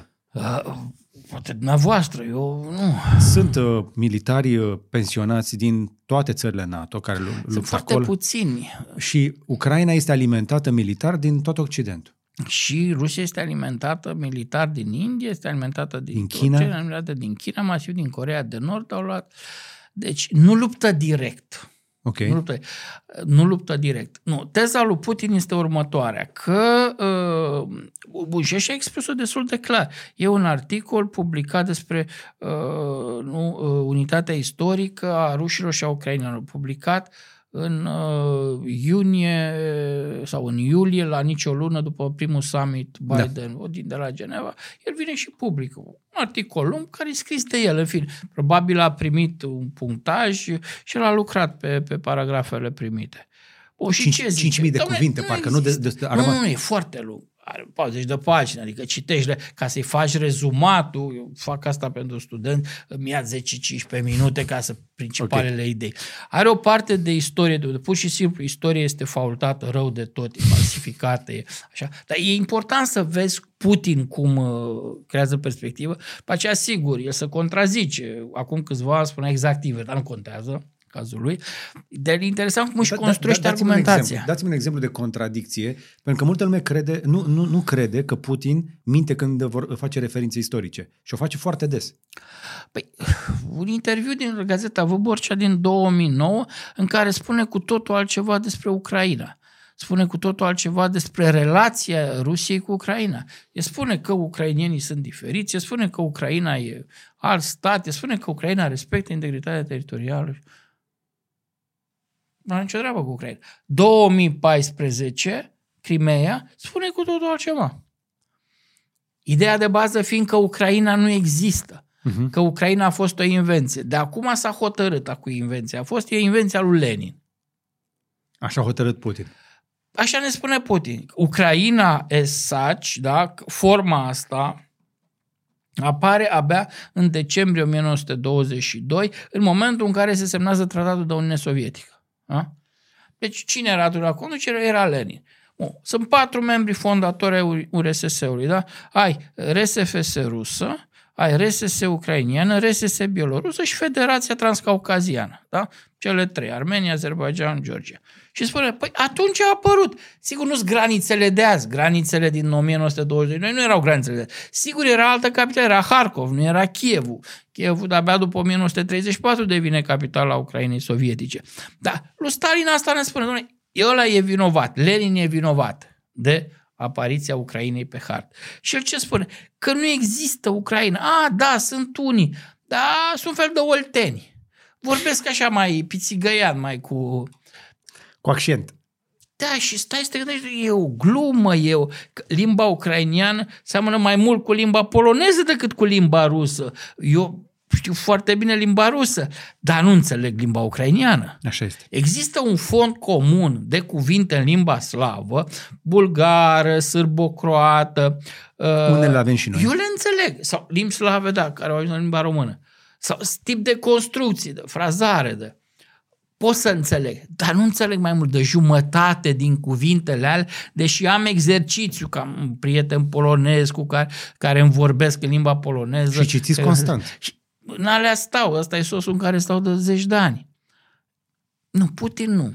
Asta e un tip de aroganță. Dar tipul ăsta de aroganță să știți că îi împiedică pe ruși să înțeleagă corect cum stau lucrurile.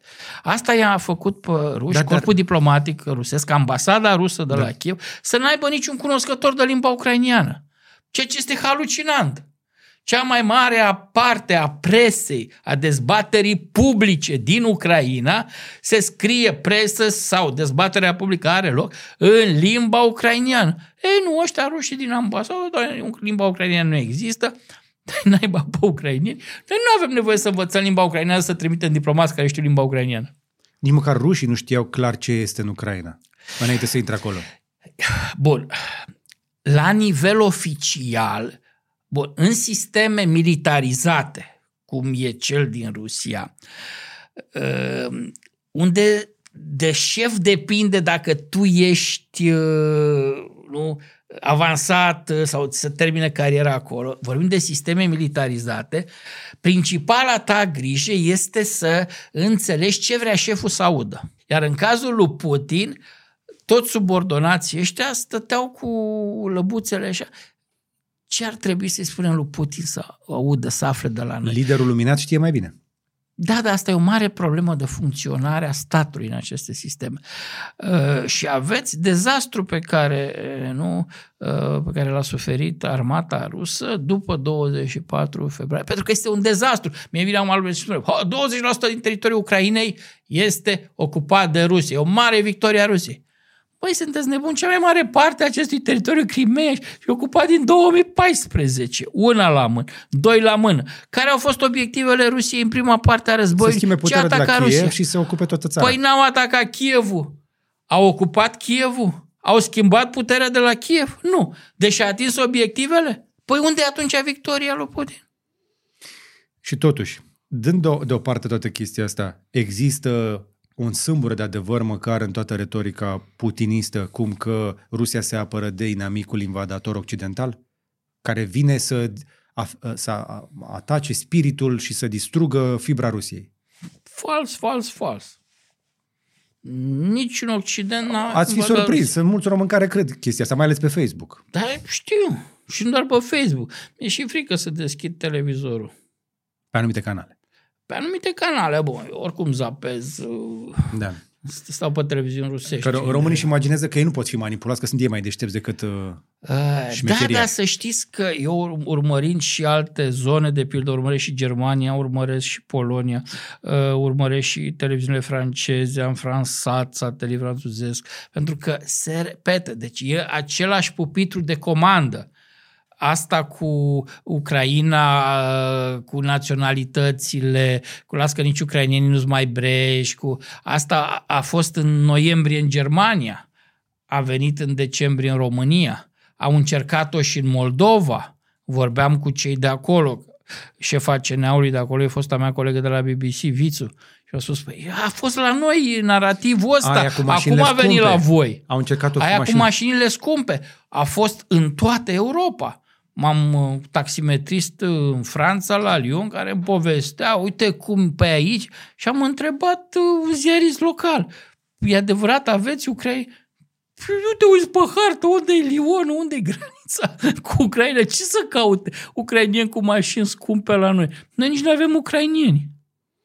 Ok, dar încă o dată, nu există niciun sâmbure de adevăr în afirmația că Occidentul ar vrea să spargă Rusia? Nu. De ce? Pentru că nu vrea să spargă Rusia. Statele Unite n-au, n-au vrut să spargă nici Uniunea Sovietică. În decembrie 91, când s-a desfințat, s-a destrămat Uniunea Sovietică, nu, unu, că americani, nici la nivelul experților sovietului, nici la nivelul CIA, nici la nivelul Pentagon, nimeni n-a prevăzut. Până astăzi li se reproșează. Așa este că n-ați fost în stare să prevedeți lucrul ăsta. Doi, păi este ilogic cu o putere cum e America, nu care domin, dorește să prezerveze, să păstreze, să mențină actuala stare de lucruri. Nu? Și să evite evoluții uh, negative. Aici apare, Or, aici apare o coadă de rândunică. Pentru că Yes. sunt unii care spun că Imperiul American vrea să se extindă. unde se extindă? Unde se extind? Păi uite, care Americanii... are Americanii... bază militară la noi, la Cogălnicianu. E, e bază militară. E o bază militară. Luați contextul în care a apărut această bază militară, pentru că era vorba de tranzitul Afganistan, Da. își aduceau trupele americane dinspre Afganistan la Cogălnicianu, așa, iar în acest moment, cine vrea această bază militară? O vor americanii? Eu cred că noi o vrem mai mult decât o vor americanii. Că e mai importantă baza ame- asta pentru securitatea Europei Păi de dacă să ne nu se simțim încăierau- noi mai siguri, polonezii mai siguri, țările baltice mai sigure. Dacă mâine americanii pleacă de aici, bugetul de apărare al României ar trebui să fie nu 2% cât e acum, din păcate cam mult se duce la salarii, da? ar trebui să fie 5 sau 7%, nu? Și ani de zile ar trebui să fie atât și ar trebui să ai armată profesionistă mult mai mare, mai numeroasă, ar trebui să ai tancuri performante, ar trebui să ai nu 12 sau 14 F-16, ci ar trebui să ai uh, 100 de F-16 ca să-ți aperi tu teritoriul național. Noi, pentru faptul că am intrat în NATO și că avem aceste baze americane în România, care sunt mult prea mici ca număr de militari și ca tehnică de luptă, după părerea mea, ca să poată să facă față dacă, Doamne ferește, se întâmplă ceva grav, uh, ar trebui să modificăm cu totul și cu totul filozofia de apărare a Păi, dar, României. ni- dar nici americanii nu o fac din generozitate 100%. Nu sunt generos 100%, e și interesul lor, evident, să aibă aici. Dar nu în sensul de uh, expansiune. Dar Americanii care- exportă foarte puțin în România. Care e principalul partener economic al României de 15 ani? Germania. Mergeți să cereți de la Germania ajutor militar. Vă trimite ceva Germania? Băi nu, că nemții ar fi preferat ca lucrurile să se termine repede în Ucraina și oricum s-ar fi terminat să, cu- să curgă gazul. Să curgă gazul, să revină la business as usual cu Rusia. Și astăzi li se reproșează chestia asta. Știu. Bun, acum, ce, ce vrem noi? Ce ne interesează pe noi? Ne interesează ca România să fie în continuare uh, orientată către Occident, să fie parte a lumii occidentale. Niciodată în istoria ei România nu a fost atât de bine integrată în Occident și n-a avut o fereastră de oportunitate atât de mare cum are astăzi. Pentru a se dezvolta. O să zice, domnule, vorbești prostii, că uite, merg lucrurile prost, că Iohannis ăsta. Nu, lucrurile în România merg Cu mai Ioh- bine ca niciodată. La, la bază, da. În ciuda acestei clase politice, În ciuda- culmea, exact. în ciuda S-ar lui pu- Iohannis, s-ar putea merg mult mult mai mai bine. bine. S-ar putea- S-ar fi putut mult mai bine. Ar fi trebuit să avem uh, nu, uh, kilometri, mii de kilometri de autostradă. Ar fi trebuit munții Carpați să fie sparși și spre Iași și spre București de două, trei autostrăzi. Ar fi trebuit să avem cale ferată, minim Ar- 160 să avem la măcar oră. două benzi pe sens pe Da. Valea Prahovei. Acum avem, mai avem o Asta singură e- bandă. Nu-mi spuneți Știți de Valea Prea Veche, eu de acolo sunt, pentru mine este un coșmar. Nu, nu ne faceți Ce, de ce, eu vin de la Câmpina, deci nu apuc uh, după mine. Dar Deci eu nu eu, pot să eu mă văd duc în părinții Ardeal. mult mai rar decât acum 5 ani sau decât acum 10. Și ei mi la Brașov. Mi este Deci- foarte greu să ajung la ei. Exact. Sacrific o zi jumate pe drum dus Ca întors. să ajung la Brașov, o iau prin Târgoviște, Rucăr, Da, da, sau pe Bran, pentru că uh, stai câte trei ore Eu- în eu- circulație. același- Deci așa ceva inadmisibil. Inadmisibil. Da, dar chiar și așa, cu toate astea, salariul minim a mai crescut. v- v- Au crescut lucrurile astea, R- dar românii își permit lucrurile o nu vacanță. arată bine. Lucrurile sunt pe un drum. Deci e o fereastră pe care am ratat-o după mine. Așa. Și dacă mai durează această fereastră, o ratăm. De ce? Pentru că România a avut un exod. Doar din Siria au mai plecat atât de mulți oameni. Uh-huh. Nu ai cu ce să înlocuiești. Nu vin să se așeze aici. Ai dat la Nici moldoveni... refugiații ucraineni Nici nu- refugiați. nu. Ai dat la moldoveni un milion de pașapoarte. Ei nu se mută în România. Se duc Cu toți spre vest. pașapoartele alea tot spre vest pleacă.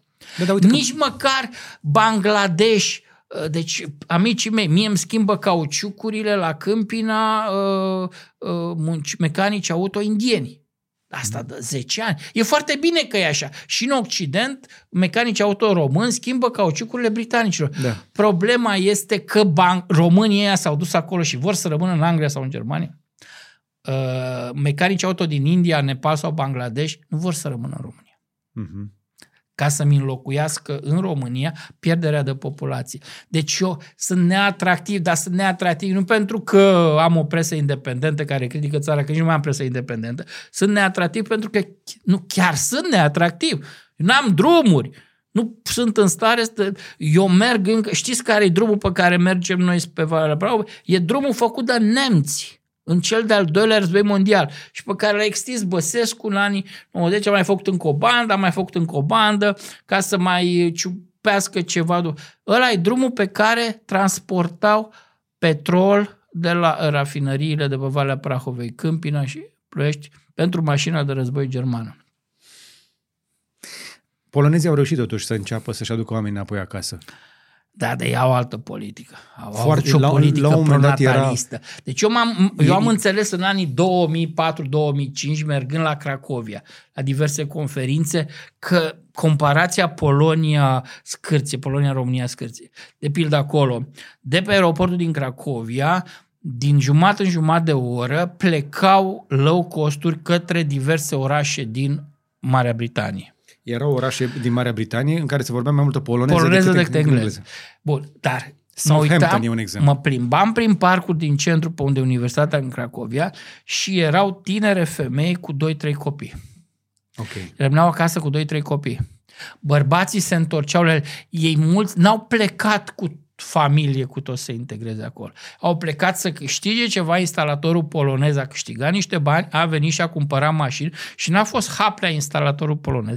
Poate că a fost altfel educat, poate că biserica a contat altfel la șlefuit și a cumpărat mașină modestă din Germania și a construit casa, a deschis o mică afacere. Statul i-a încurajat.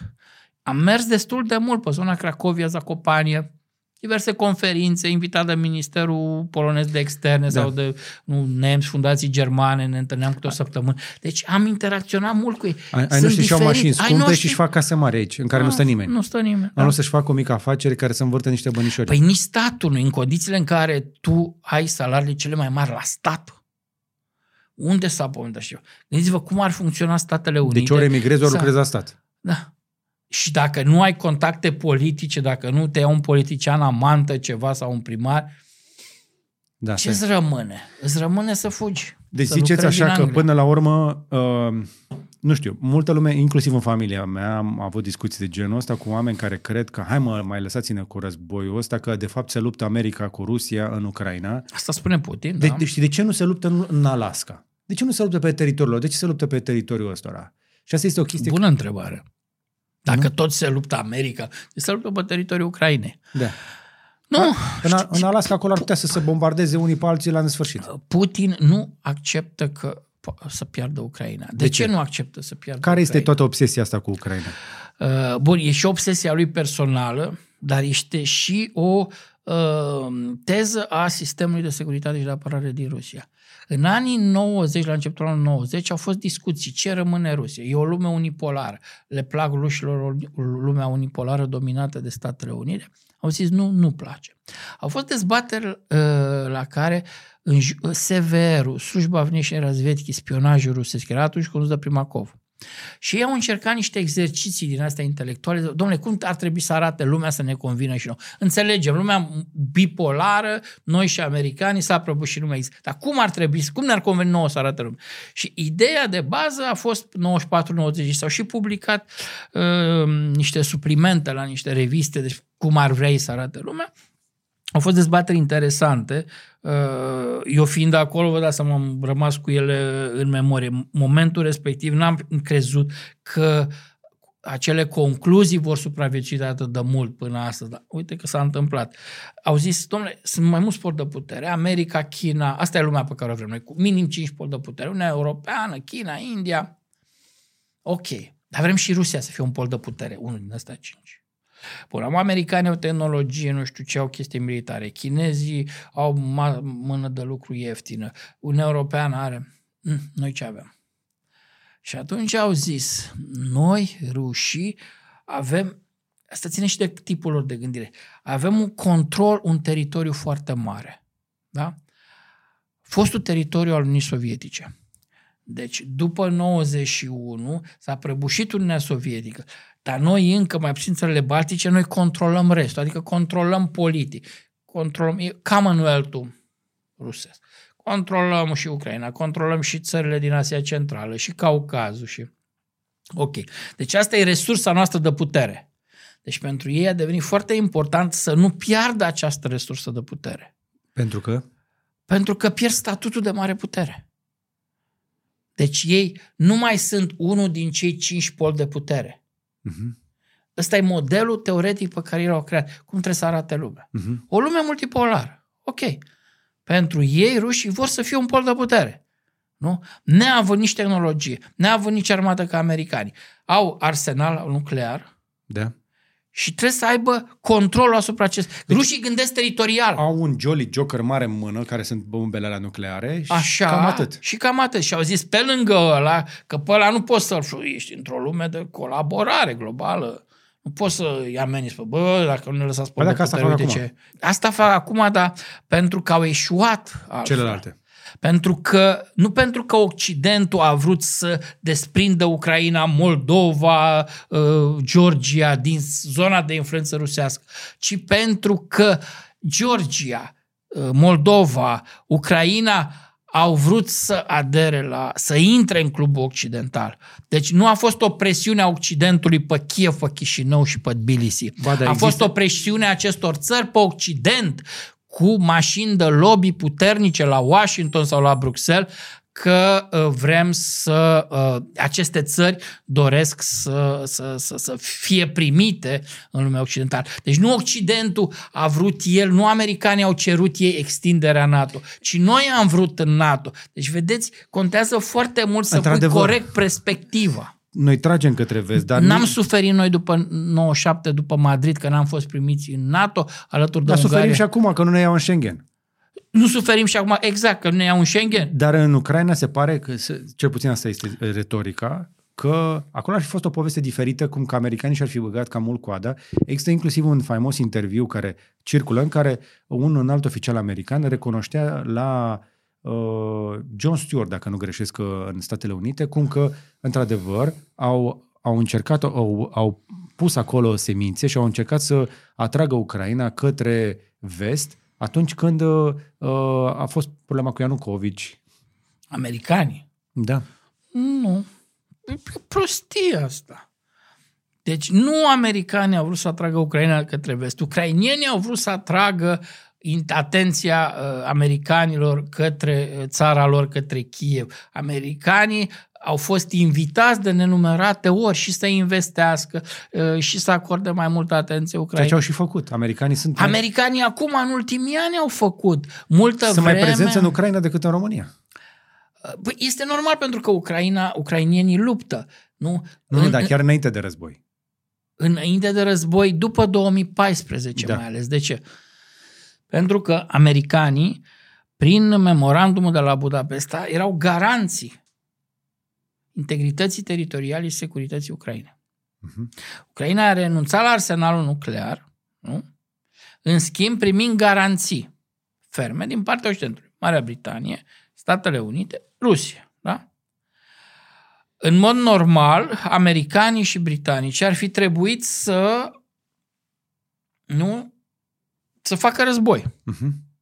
Bun. Nu faci război cu o putere în Ucraina, nu faci război dacă Ucraina însă nu vrea să facă război.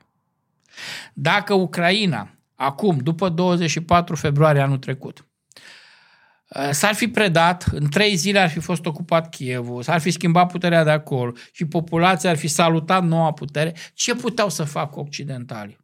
Ar fi ridicat din numeri și a spus... Biden l-a chemat, i-a zis lui uh, Zelenski că ia și îl duce cu un avion și îl, îl scoate de acolo ca să nu, să nu, să nu moară. Exact. Să nu și Zelenski a răspuns că nu are nevoie de taxi. Să facă bine, să-i trimite. Deci Care până... a fost primul discurs al lui Biden? Mai țineți minte? A fost noi nu luptăm în Ucraina. Nu o să existe niciun picior de soldat american în Ucraina. Da. Au așteptat mai multe zile până ce au văzut că ucrainienii rezistă și rezistă cu succes. Deci, deci dacă urmă... n-ar lupta ucrainienii da. și n-ar face cu succes, Occidentul ar fi zis, păi e foarte bine, ok, asta e. Cred că, de fapt, în toată ecuația asta, atunci când auzim, că de aceea încerc, când pun întrebările astea, mă pun și în pielea celor care sunt sceptici sau la care ajung poveștile astea și încearcă să le dea măcar un dram de relevanță. Dar cred că ar trebui cu toții să fim un pic mai atenți la ce ne spun ucrainenii. Pentru că, până la urmă, de, ei corect. trebuie să decidă pentru soarta lor, nu? Da, Ca dacă te-ar ataca pe tine România, haide să ne punem în pielea ucrainienilor, nu doar să vedem ce zic ei. Nu?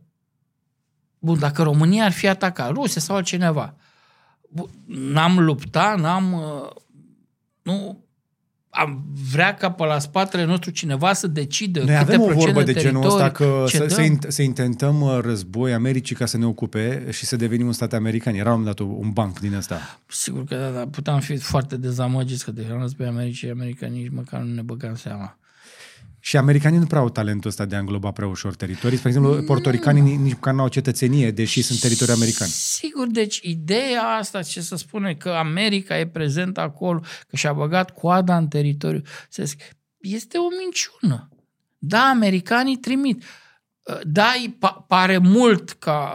Uh, dar gândiți-vă că America este o democrație, că emoția publică este foarte mare, că acolo e o presă adevărată care are zeci, sute de corespondenți în pe, pe, pe fronturile din Ucraina. Ceea ce noi nu mai avem. Noi nu mai avem. Avem TVR-ul care îl trimite pe...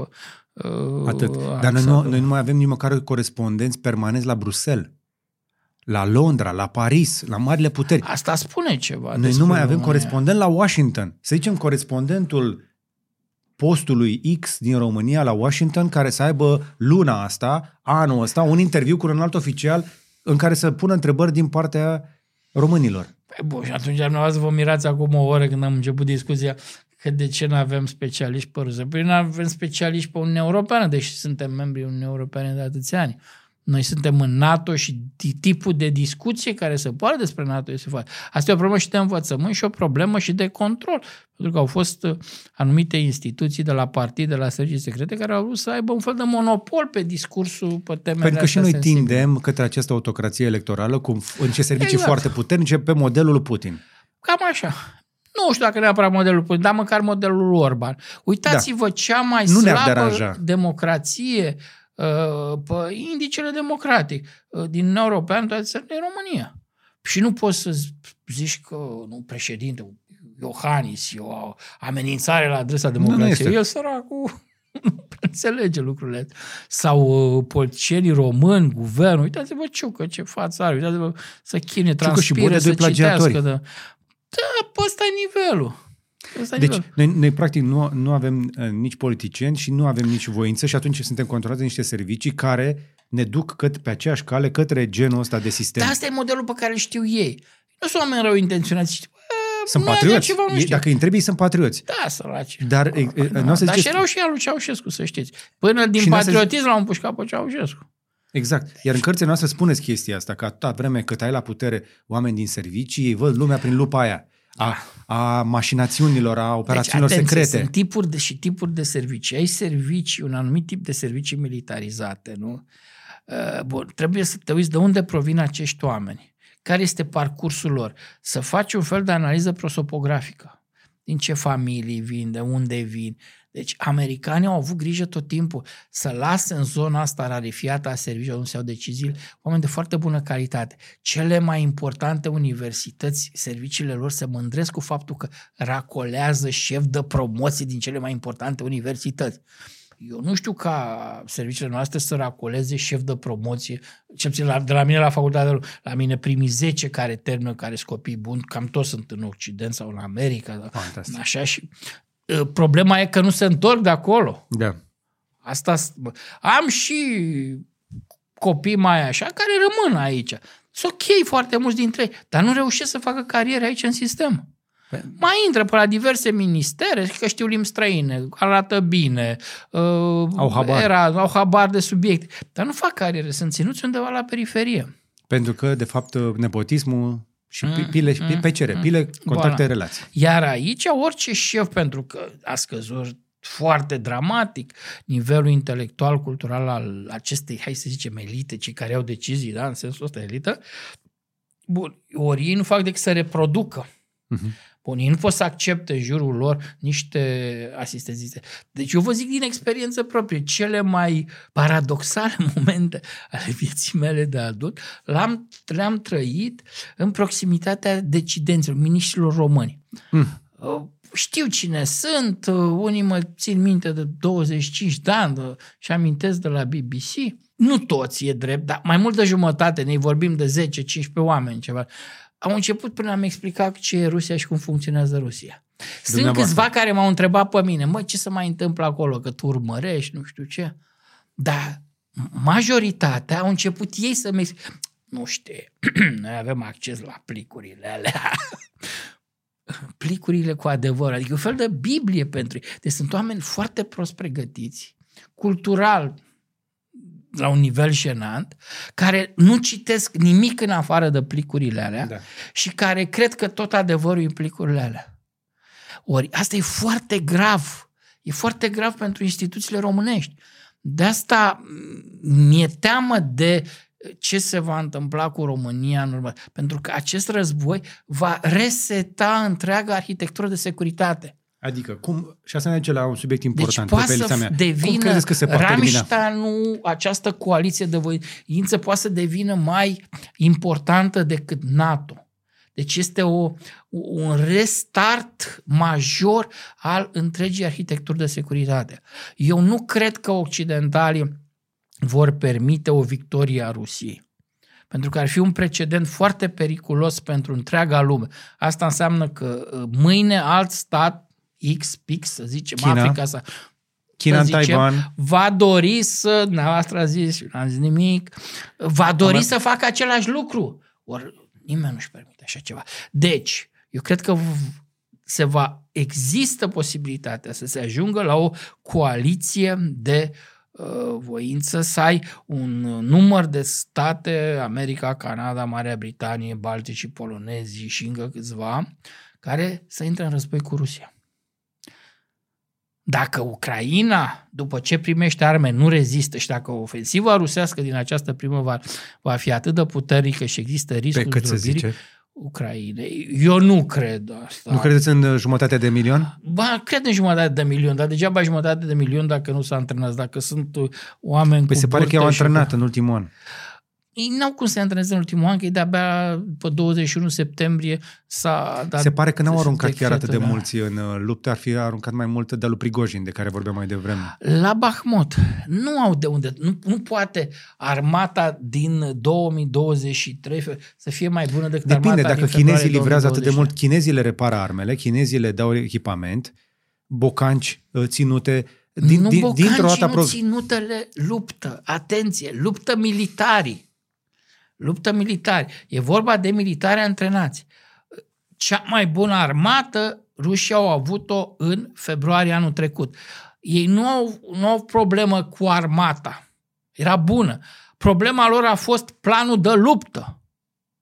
Da? Și premizele de la care pornea Putin când a declanșat acea invazie. Că în trei zile să prăbușește Ucraina și pune da. de aceea, mâna pe Kiev. De aceea coloana aia era o coloană de defilare mai degrabă decât una de luptă, că nu aveau rezerve pentru decât 3-4 zile. Pentru mine e ceva... E într-o logică că uh, nu se duc unitățile de desant și ocupă clădirile uh-huh. administrative din Kiev, președintele fuge. Și populația zice bine ați venit. Și populația zice bine ați venit și va fi un fel de uh, galop așa. de sănătate, da. Ne lipim. Sau, nu, la asta ne, eu, ne eu, întoarcem la patria mumă Rusia. Eu am făcut comparația cu mai 1940, când au intrat tancurile Guderian, când a intrat prin Ardeni în nordul Parisului și a rupt practic armata aliată britanicii pe Pas de Calais, cum s-au îmbarcat Dunkirk sau au, au fugit ei uh-huh. Uh, și s-a prăbușit Franța. Păi Franța avea atunci armată mai bună decât uh, Germania. Da. Armata franceză era mai, uh, infanteria era mai bine mecanizată decât infanteria și germană. Cu și cu toate astea, în uh, 5 zile, Franța a picat. Și atunci a fost o coloană de tancuri tot de 70 de kilometri în Arden. Piloții francezi au văzut-o, dar uh, comandanții armatei franceze au zis că nu există, că n-are să facă coloana de tancuri, că nu are cum să treacă prin munți. Aia atunci, dacă era prinsă și era bombardată, iar acum ucrainienii au avut Javelinul. Și au tocat mărunt. Vă mai amintiți prin Bucea, prin localități, Da. acele coloane de uh, tancuri prăjite? Da. Zeci de... Numărai în fotografie. Nu-ți venea să crezi că se poate Da. întâmpla așa ceva. Și mai au încă. Ar mai avea. Uh, ne- mai avem uh, puțin timp și o să mai galopez prin câteva subiecte, deși cred că fiecare dintre ele ar merita un episod separat. Dacă nu să ziceți că uh, Occidentul nu va lăsa Rusia să câștige, dar e clar că partea cea mai sângeroasă, nu cred că am văzut-o încă, mi-e teamă de chestia asta, uh, înseamnă că urmează să vedem în perioada următoare un conflict întețit acolo. Dacă ucrainenii nu fac față, nu să ziceți că o să intervină Occidentul. Mai vedem. În condițiile astea însă, Rusia este din ce în ce mai împinsă într-o alianță cu China, cu care face așa un dans destul de interesant, uh, întrețin relații destul de bune, deși sunt niște țări aparent foarte diferite. Cum vedeți alianța asta Rusia-China? Poate ea să reziste, să funcționeze? E de conjunctură sau are niște valori la bază? Că sunt tot autocrații amândouă. Mm, E o bază valorică pe care e construită asta. De asemenea, Putin se simte mult mai confortabil cu Erdogan sau cu Da. Orban uh, decât cu Dar Erdogan a, democratic a, occidental. făcut, a făcut stânga, adică a făcut Occ- cât Bun, Occident. eh, Erdogan a jucat și cu ucrainieni, a jucat și cu... Dar totuși el a preferat, uh, i-a preferat mai mult pe ucrainieni și Erdogan a fost o piesă foarte importantă totuși în acest angrenaj de livrare. Amintiți-vă de dronele Bayraktar, amintiți-vă de uh, faptul că multe, nu e vorba de tehnică de luptă importantă, un- partea ei a traversat și România spre Ucraina, a venit din Turcia. Uh-huh. Deci Erdogan a fost o piesă importantă pentru că nici interesul lui Erdogan nu este ca Rusia să întărească, să se consolideze la Marea Neagră. Dacă planul lui Putin, bun, în prima fază a războiului care a fost Putin a zis, băi, vreau toată Ucraina. Asta ce înseamnă? Că vrea o Ucraina un fel de Belarus. Uh-huh. Mai puțin uh, nebunia lui Lukashenko, dar care să graviteze politic în jurul uh, Rusiei, da? Uh, bun. Asta însemna că, devenit o anexă a Rusiei, practic Rusia se consolida la Marea Neagră. Bun, a doua variantă după 1 aprilie au zis ok, n-am putut să luăm. Ideea e să rupem Ucraina în două. Să- A reînviat proiectul Novorasia, au zis estul și sudul, sudul cu litoralul nordic al Mării Negre, să revină la noi, da? N-a reușit nici ăla, Asta însemnând și Odessa, asta însemnând și insula Șerul, însemna până la gurile Dunării, până la Transnistria să ajungă Rusia. A ieșuat și planul ăla. Deci Put- Erdogan era speriat și de acel plan, pentru că asta însemna iar pe litoralul Mării Negre să ai uh, o prezență rusească foarte puternică. Nu era în interesul Turciei.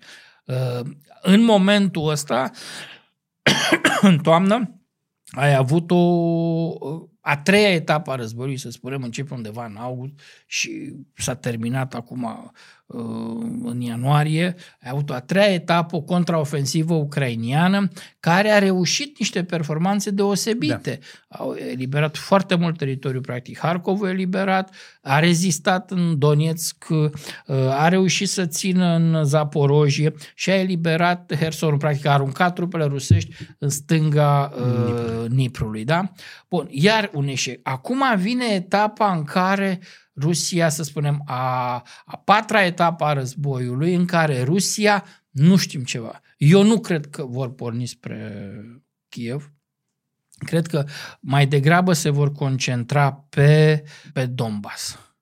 Acum, în acest moment, în ultimele ore, urmăream diverse canale Telegram și înțeleg că e o mare concentrare de tehnică de luptă spre Liman, Uh-huh. spre Liman, Limanul îți deschide calea către Harkov, Uh-huh. au bombardat Harkovul, iar foarte dur azi noapte, și iar în satele din jurul Harkovului au răspândit, ca să sperie populația să fugă, au răspândit zvonul că deja rușii cuceresc regiunea respectivă și că aia va fi direcția de avans a rușilor. Uh-huh. Eu nu sunt convins că aia va fi, cred că mai degrabă undeva Bahmut, să ia Bahmutul și de la Bahmut să meargă spre sudul regiunii Donetsk și să încerce în Zaporojie să urce puțin, pentru că uh, fâșia e foarte îngust. Ei trebuie să gândească așa. Americanii livrează acum obuze 150 de kilometri. Păi eu trebuie să-mi creez o bandă de litoral mai mare de 150 de kilometri. Corect. Pentru că acolo nu pot să fac nici măcar depozit de muniție. Și eu nu știu dacă americanii nu vor livra rachete de 300 de kilometri Iată. mai încolo. Plus că mai e problema cu Crimea, care sigur va fi, se, se va încerca și recuperarea ei. Ei, ei tot mai speră. Faptul că americanii, cu occidentalii n-au spus foarte clar că războiul se termină atunci când va fi eliberat întreaga Ucraina, îi face păruși să, spe, să spere E o speranță în sfârșitul Putin că ar putea să găsească o soluție negociată, adică pace contra teritorii. Evident, o pace, o pace mincinoasă, pentru că acea pace va fi o pauză uh, care îi va permite lui Putin să reconsolideze, să rea războiul. Și totuși, încă o dată, de ce vrea Putin Ucraina? Îi trebuie?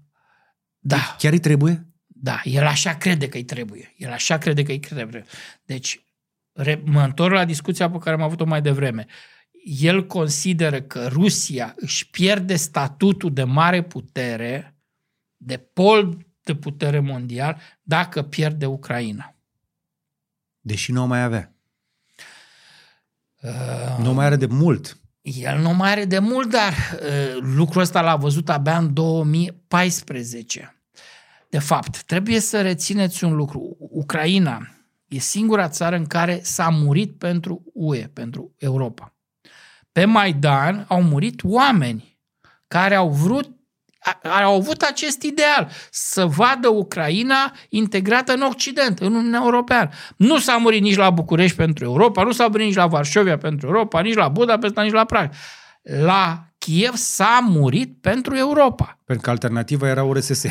Pentru că alternativa era Rusia lui Putin. Rusia lui Putin Am fost care... în gara de nord translator pentru refugiații, să traduc cu, cu refugiații ucrainieni în primele luni de război. Și un, unii din sud, mulți din sud, Nicolaev, Mariupol, și mi-au spus, da, sunt rus, sunt rus, rus, rus. De generație, nici nu vorbesc ucrainian. Și am luat, bun, și atunci de ce ne asta? Eu nu vreau să trăiesc ca în Rusia. Eu nu vreau să fiu trimis la închisoare, să fac pușcărie pentru like-uri pe rețelele de socializare, pentru nu știu ce postare, pentru că am șeruit nu știu ce articol. Deci el vrea să fie liber. Asta spune foarte mult despre capacitatea acestor oameni de a înțelege miza și a, a, a absorbi o miză personală din uh, acest război. Și mie se pare foarte important. Deci, nu niște sloganuri. Uh-huh. Îi îndeamnă pe ei să lupte, să reziste, ci pur și simplu e o miză pe... Vreau să trăiesc liber. Mi-a plăcut. Mi-a plăcut să aud asta. Mi-ar fi plăcut să aud și la mulți români. Băi, Trăim liber în România, hai să rămânem aici, hai să facem țara să arate altfel. Trăim aici, dar existăm aici și văd la foarte mulți români care postează constant pe social media dezamăgirea lor în legătură cu ceilalți. Întotdeauna avem o dezamăgire în legătură cu ceilalți români care nu fac suficient pentru țară și că suntem lăsați de izbeliște, că politicieni... Da, că da, da, ce. da, și de ce facem pentru ucrainieni, că uite, pentru noi nu facem și că întâi ar trebui să dăm ajutoare la români și după aceea la ucrainieni. Am auzit asta. Dar asta, cum să spun, astea sunt momentele mari ale istoriei. Deci, copiii dumneavoastră și nepoții dumneavoastră o să citească în manualele de istorie sau cărți despre cum ne-am comportat noi ca națiune în februarie, martie, aprilie 2022. Ne-am purtat cum bine. noi Ne-am citim bine. despre ce a făcut România după 1 septembrie 39. Cum ne-am comportat cu refugiații polonezi. Astea sunt lucrurile care rămân, astea sunt lucrurile care setează relațiile noastre și poziția noastră în regiune. Și concluzia Pentru generații. Este, pentru generații. Nu? Polonezii până astăzi când discus cu ei, da, în România s-a retras guvernul polonez. Da, în România s-a retras o bună parte a armatei polonezi. Da, în România s-au retras populații polonezi. Eu știu, nu, uh, au rămas aici unii uh, care s-au retras atunci în 39. Cum probabil și acum o să rămână unii care fac școală se integrează în societatea românească. Da. Deci eu cred că e un moment important și la acest examen cred că România l-a luat grație, în primul rând, uh, societății civile, unor Da. lideri de opinie, care au fost absolut admirabili. Asta este o lecție importantă, așadar, la care să zicem că punctăm bine, pentru că suntem oameni, suntem omenoși. I-am văzut pe ceilalți, le-am văzut suferința și am reacționat ca atare. Exact, e foarte important să manifestăm empatie, compasiune. Până la urmă, nu, asta ne deosebește de uh, regnul maimuțelor sau Nu. Dar dacă este să dăm zoom out, după momentul ăla de empatie, hai să zicem, să facem imediat anul de când e războiul. Noi nu suntem în top la donații, la susținere militară, Okay, uh, okay, a, ajutăm știu, un pic pe intelligence, suntem o piesă importantă pe colectarea de informații, mm, ajutăm tranzitul de cereale, dar nu suntem Pe o piesă de importantă. cereale suntem destul de bine. S- s- O, o bună parte a trecut prin România, pe rest nu suntem importanți. Ok, așa e. Avem și o relație Dar de destul ce credeți că este proastă lucrul ăsta? cu- Pentru că, a, nu știu de ce, eu sper să n-am E- dreptate, e și poate un- mă contraziceți. Eu cred că unii dintre oamenii de la putere de la noi joacă și chestia asta de am, ne-am dat cu ăștia ca să vedem cum mă pică, pentru că dacă cumva rușii câștigă, o să-i avem la graniță, să nu avem o relație proastă cu... Foarte, foarte adevărat. Asta simt și eu, dar mă bucur că o simțiți și dumneavoastră în Da, felul mi se- ăsta. mi se pare uh, perfid. Controlești. Uh, Bun, dar asta ține să știți de elitele din zona de limes. Capacitatea elitelor din zona asta de margine a falilor geopolitice uh, nu? sunt loialitățile astea care se schimbă. Și gândiți-vă care e proveniența elitei românești în actuală. Nu? Luați nu întâmplător la arhive s-au interzis accesul la niște dosare de cale. Pentru că acolo o să le găsiți, o să găsiți pe părinții și pe bunicii celor de astăzi, care sunt în funcție, nu în funcțiile publice vizibile, ci băieții ăia în servicii, până armată, care sunt la butoane.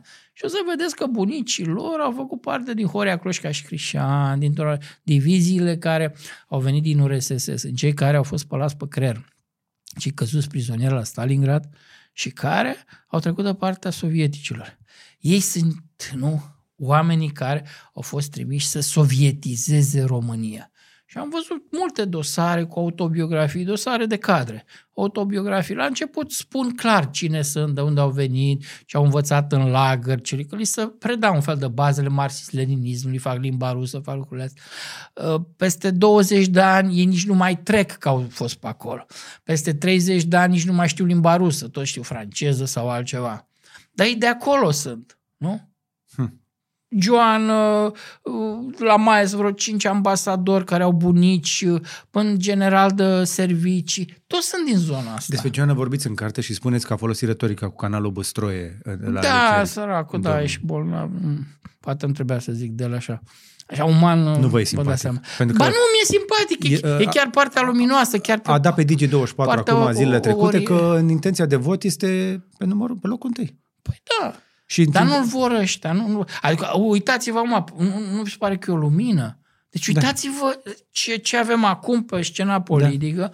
Păi, mi se pare, ar fi un progres extraordinar. Eu când l-am chemat dacă aici, l-am, Joana l-am chemat să fi vină să, să candidat. liniștească populația, pentru că eram toți panicați că ne, ne radă ăștia poi mâine și nu, nu venea nimeni să explice, mă, ce se întâmplă. Are capacitatea asta, într-adăvăr, este un om politic. Are studii serioase. Dar chiar și Un așa, care a ziceți fost primar că Moșnean. nu are o, fu- nu are o cum, cum, cum era, origine sănătoasă? Nu, nu în sensul ăla. V-am dat numele ăsta pentru că e mai cunoscut. Puteam să vă dau alți, alte nume mai necunoscute, Ok. care nu ar fi spus publicului nimic. Dar ca să înțelegeți care este extracția elitei politice Ok. românești după 89, la nivelul elitei, după 89, nu s-a produs o revoluție ca în Polonia, ca în Cehia, ca în Ungaria. O lustrație. Acolo, acolo a fost o schimbare majoră. Pur și simplu a ieșit o generație și infuz, au rămas unii. Au fost negocieri, masa rotundă în Polonia. A fost o negociere între liderii vechi și liderii nou. Nu întâmplător, iar Ruzelski a murit liniștit în patru, n-a pățit nimic. Și alții la fel, care au fost implicați inclusiv în represiune. Și au rămas o parte, nu? și din acea echipă au rămas, dar a fost mult întinerit, a fost schimbat, schimbată natura, nu ADN-ul elitei poloneze. Da. Și de asta Polonia e azi unde e și România e unde e. Asta s-a întâmplat până și la Budapesta. Nu s-a întâmplat la Român, la, Român, la București. De ce? Pentru că tipul de schimbare care s-a produs în România a fost altfel. Ultima chestie care uh, aș vrea să vă mai întreb, aveți senzația asta că ziceți că inter- interacționați cu oameni destul de des, sunteți uh, și jurnalist, nu sunteți doar istoric, prin natura muncii pe care ați făcut-o și simțiți mai bine societatea. Mi se pare mie, iarăși vă întreb și mi-ar plăcea să, mă- să, mă, uh, să mă contraziceți, că totuși ideile marxist-leninismului încă prind la noi, la noua generație? La oameni foarte educați, poate. Altfel nu suntem în... Să știți că de multe ori se spune despre Putin că e un Stalin, că e un nostalgic comun. Nu e mai fals. El e nostalgic după Uniunea Sovietică, e nostalgic după imperialismul rusesc, dar el nu are nimic cu stânga. El este Aha. dreapta pură și dură. La fel și aici, această elită care are rădăcini în Horia Cloșca și Crișan, e foarte pro-americană astăzi. Uh-huh. Și a devenit foarte pro-business a devenit chiar conservatoare pe zona uh, neoliberală și conservatoare din punct de vedere social. Păi da, dar generația tânără care iese acum de prin școli se uită la a, a, oamenii ăștia de la putere, de la tot, da, da, să știți birocrația că o formă asta. de mimetism. Că mă uit și la studenți. Ei pleacă uh, într-un fel în străinătate la Erasmus și după un semestru se întorc, uh, au profesori acolo, interacționează cu studenți. Ținu, dacă nu ești tânăr de stânga. Cu, cu ce idei se întorc studenții noastre? Care este Anti- dominanta? Dominanta e antiamericanismul pentru cei care vin din uh, Franța, din Germania, anti-americanismul. Păi acum depinde, că ei trăiesc acolo într-un fel, nu sunt foarte bine integrați în acel semestru. Capacitatea lor de a se integra acolo e destul de scăzut. Ei trăiesc practic undeva izolați. Anti-americanism, Europa? Da, e un anti-americanism care e foarte la modă și care e îmbrățișat de elita intelectuală din Franța, din Italia, Fantastic. din... Uh, bun, e bine să fii critic și cu Statele Unite și uh-huh. cu Franța și cu... Eu, eu accept lucrul ăsta, nu doar de dragul discuții, dar eu aș vrea din această critică să iasă uh, altceva aici, să spune, doamne, din punct de vedere al României. Ori nimeni în momentul ăsta, când ne întoarcem la începutul discuției, nimeni în momentul ăsta nu vine și să-mi spună, din punctul de vedere al României, nu, România vede așa, la sfârșitul acestui război, la conferința de pace, nu trebuie să se prevadă retragerea trupelor ruse din Transnistria. Armata 14 Armata 14, cele două uh, grupuri militare care sunt acolo constituite, da? Uh, nu știu, o formă de... Deci România e foarte interesată în securitatea Republicii Moldova, da? E vitală pentru... După aceea, rușii să se retragă din Crimea. Din uh, Crimea, nu de pe navele de la Sevastopol, poți să tragi cu rachete S-300 sau S-400, face câteva minute până la București. Deci România ar trebui să aibă asta, interesul nostru strategic pe apărare este ca rușii să fie izgoniți din Crimea și Crimea să se întoarcă la Ucraina. Uh, interesul nostru strategic ar fi ca Rusia să fie democratică.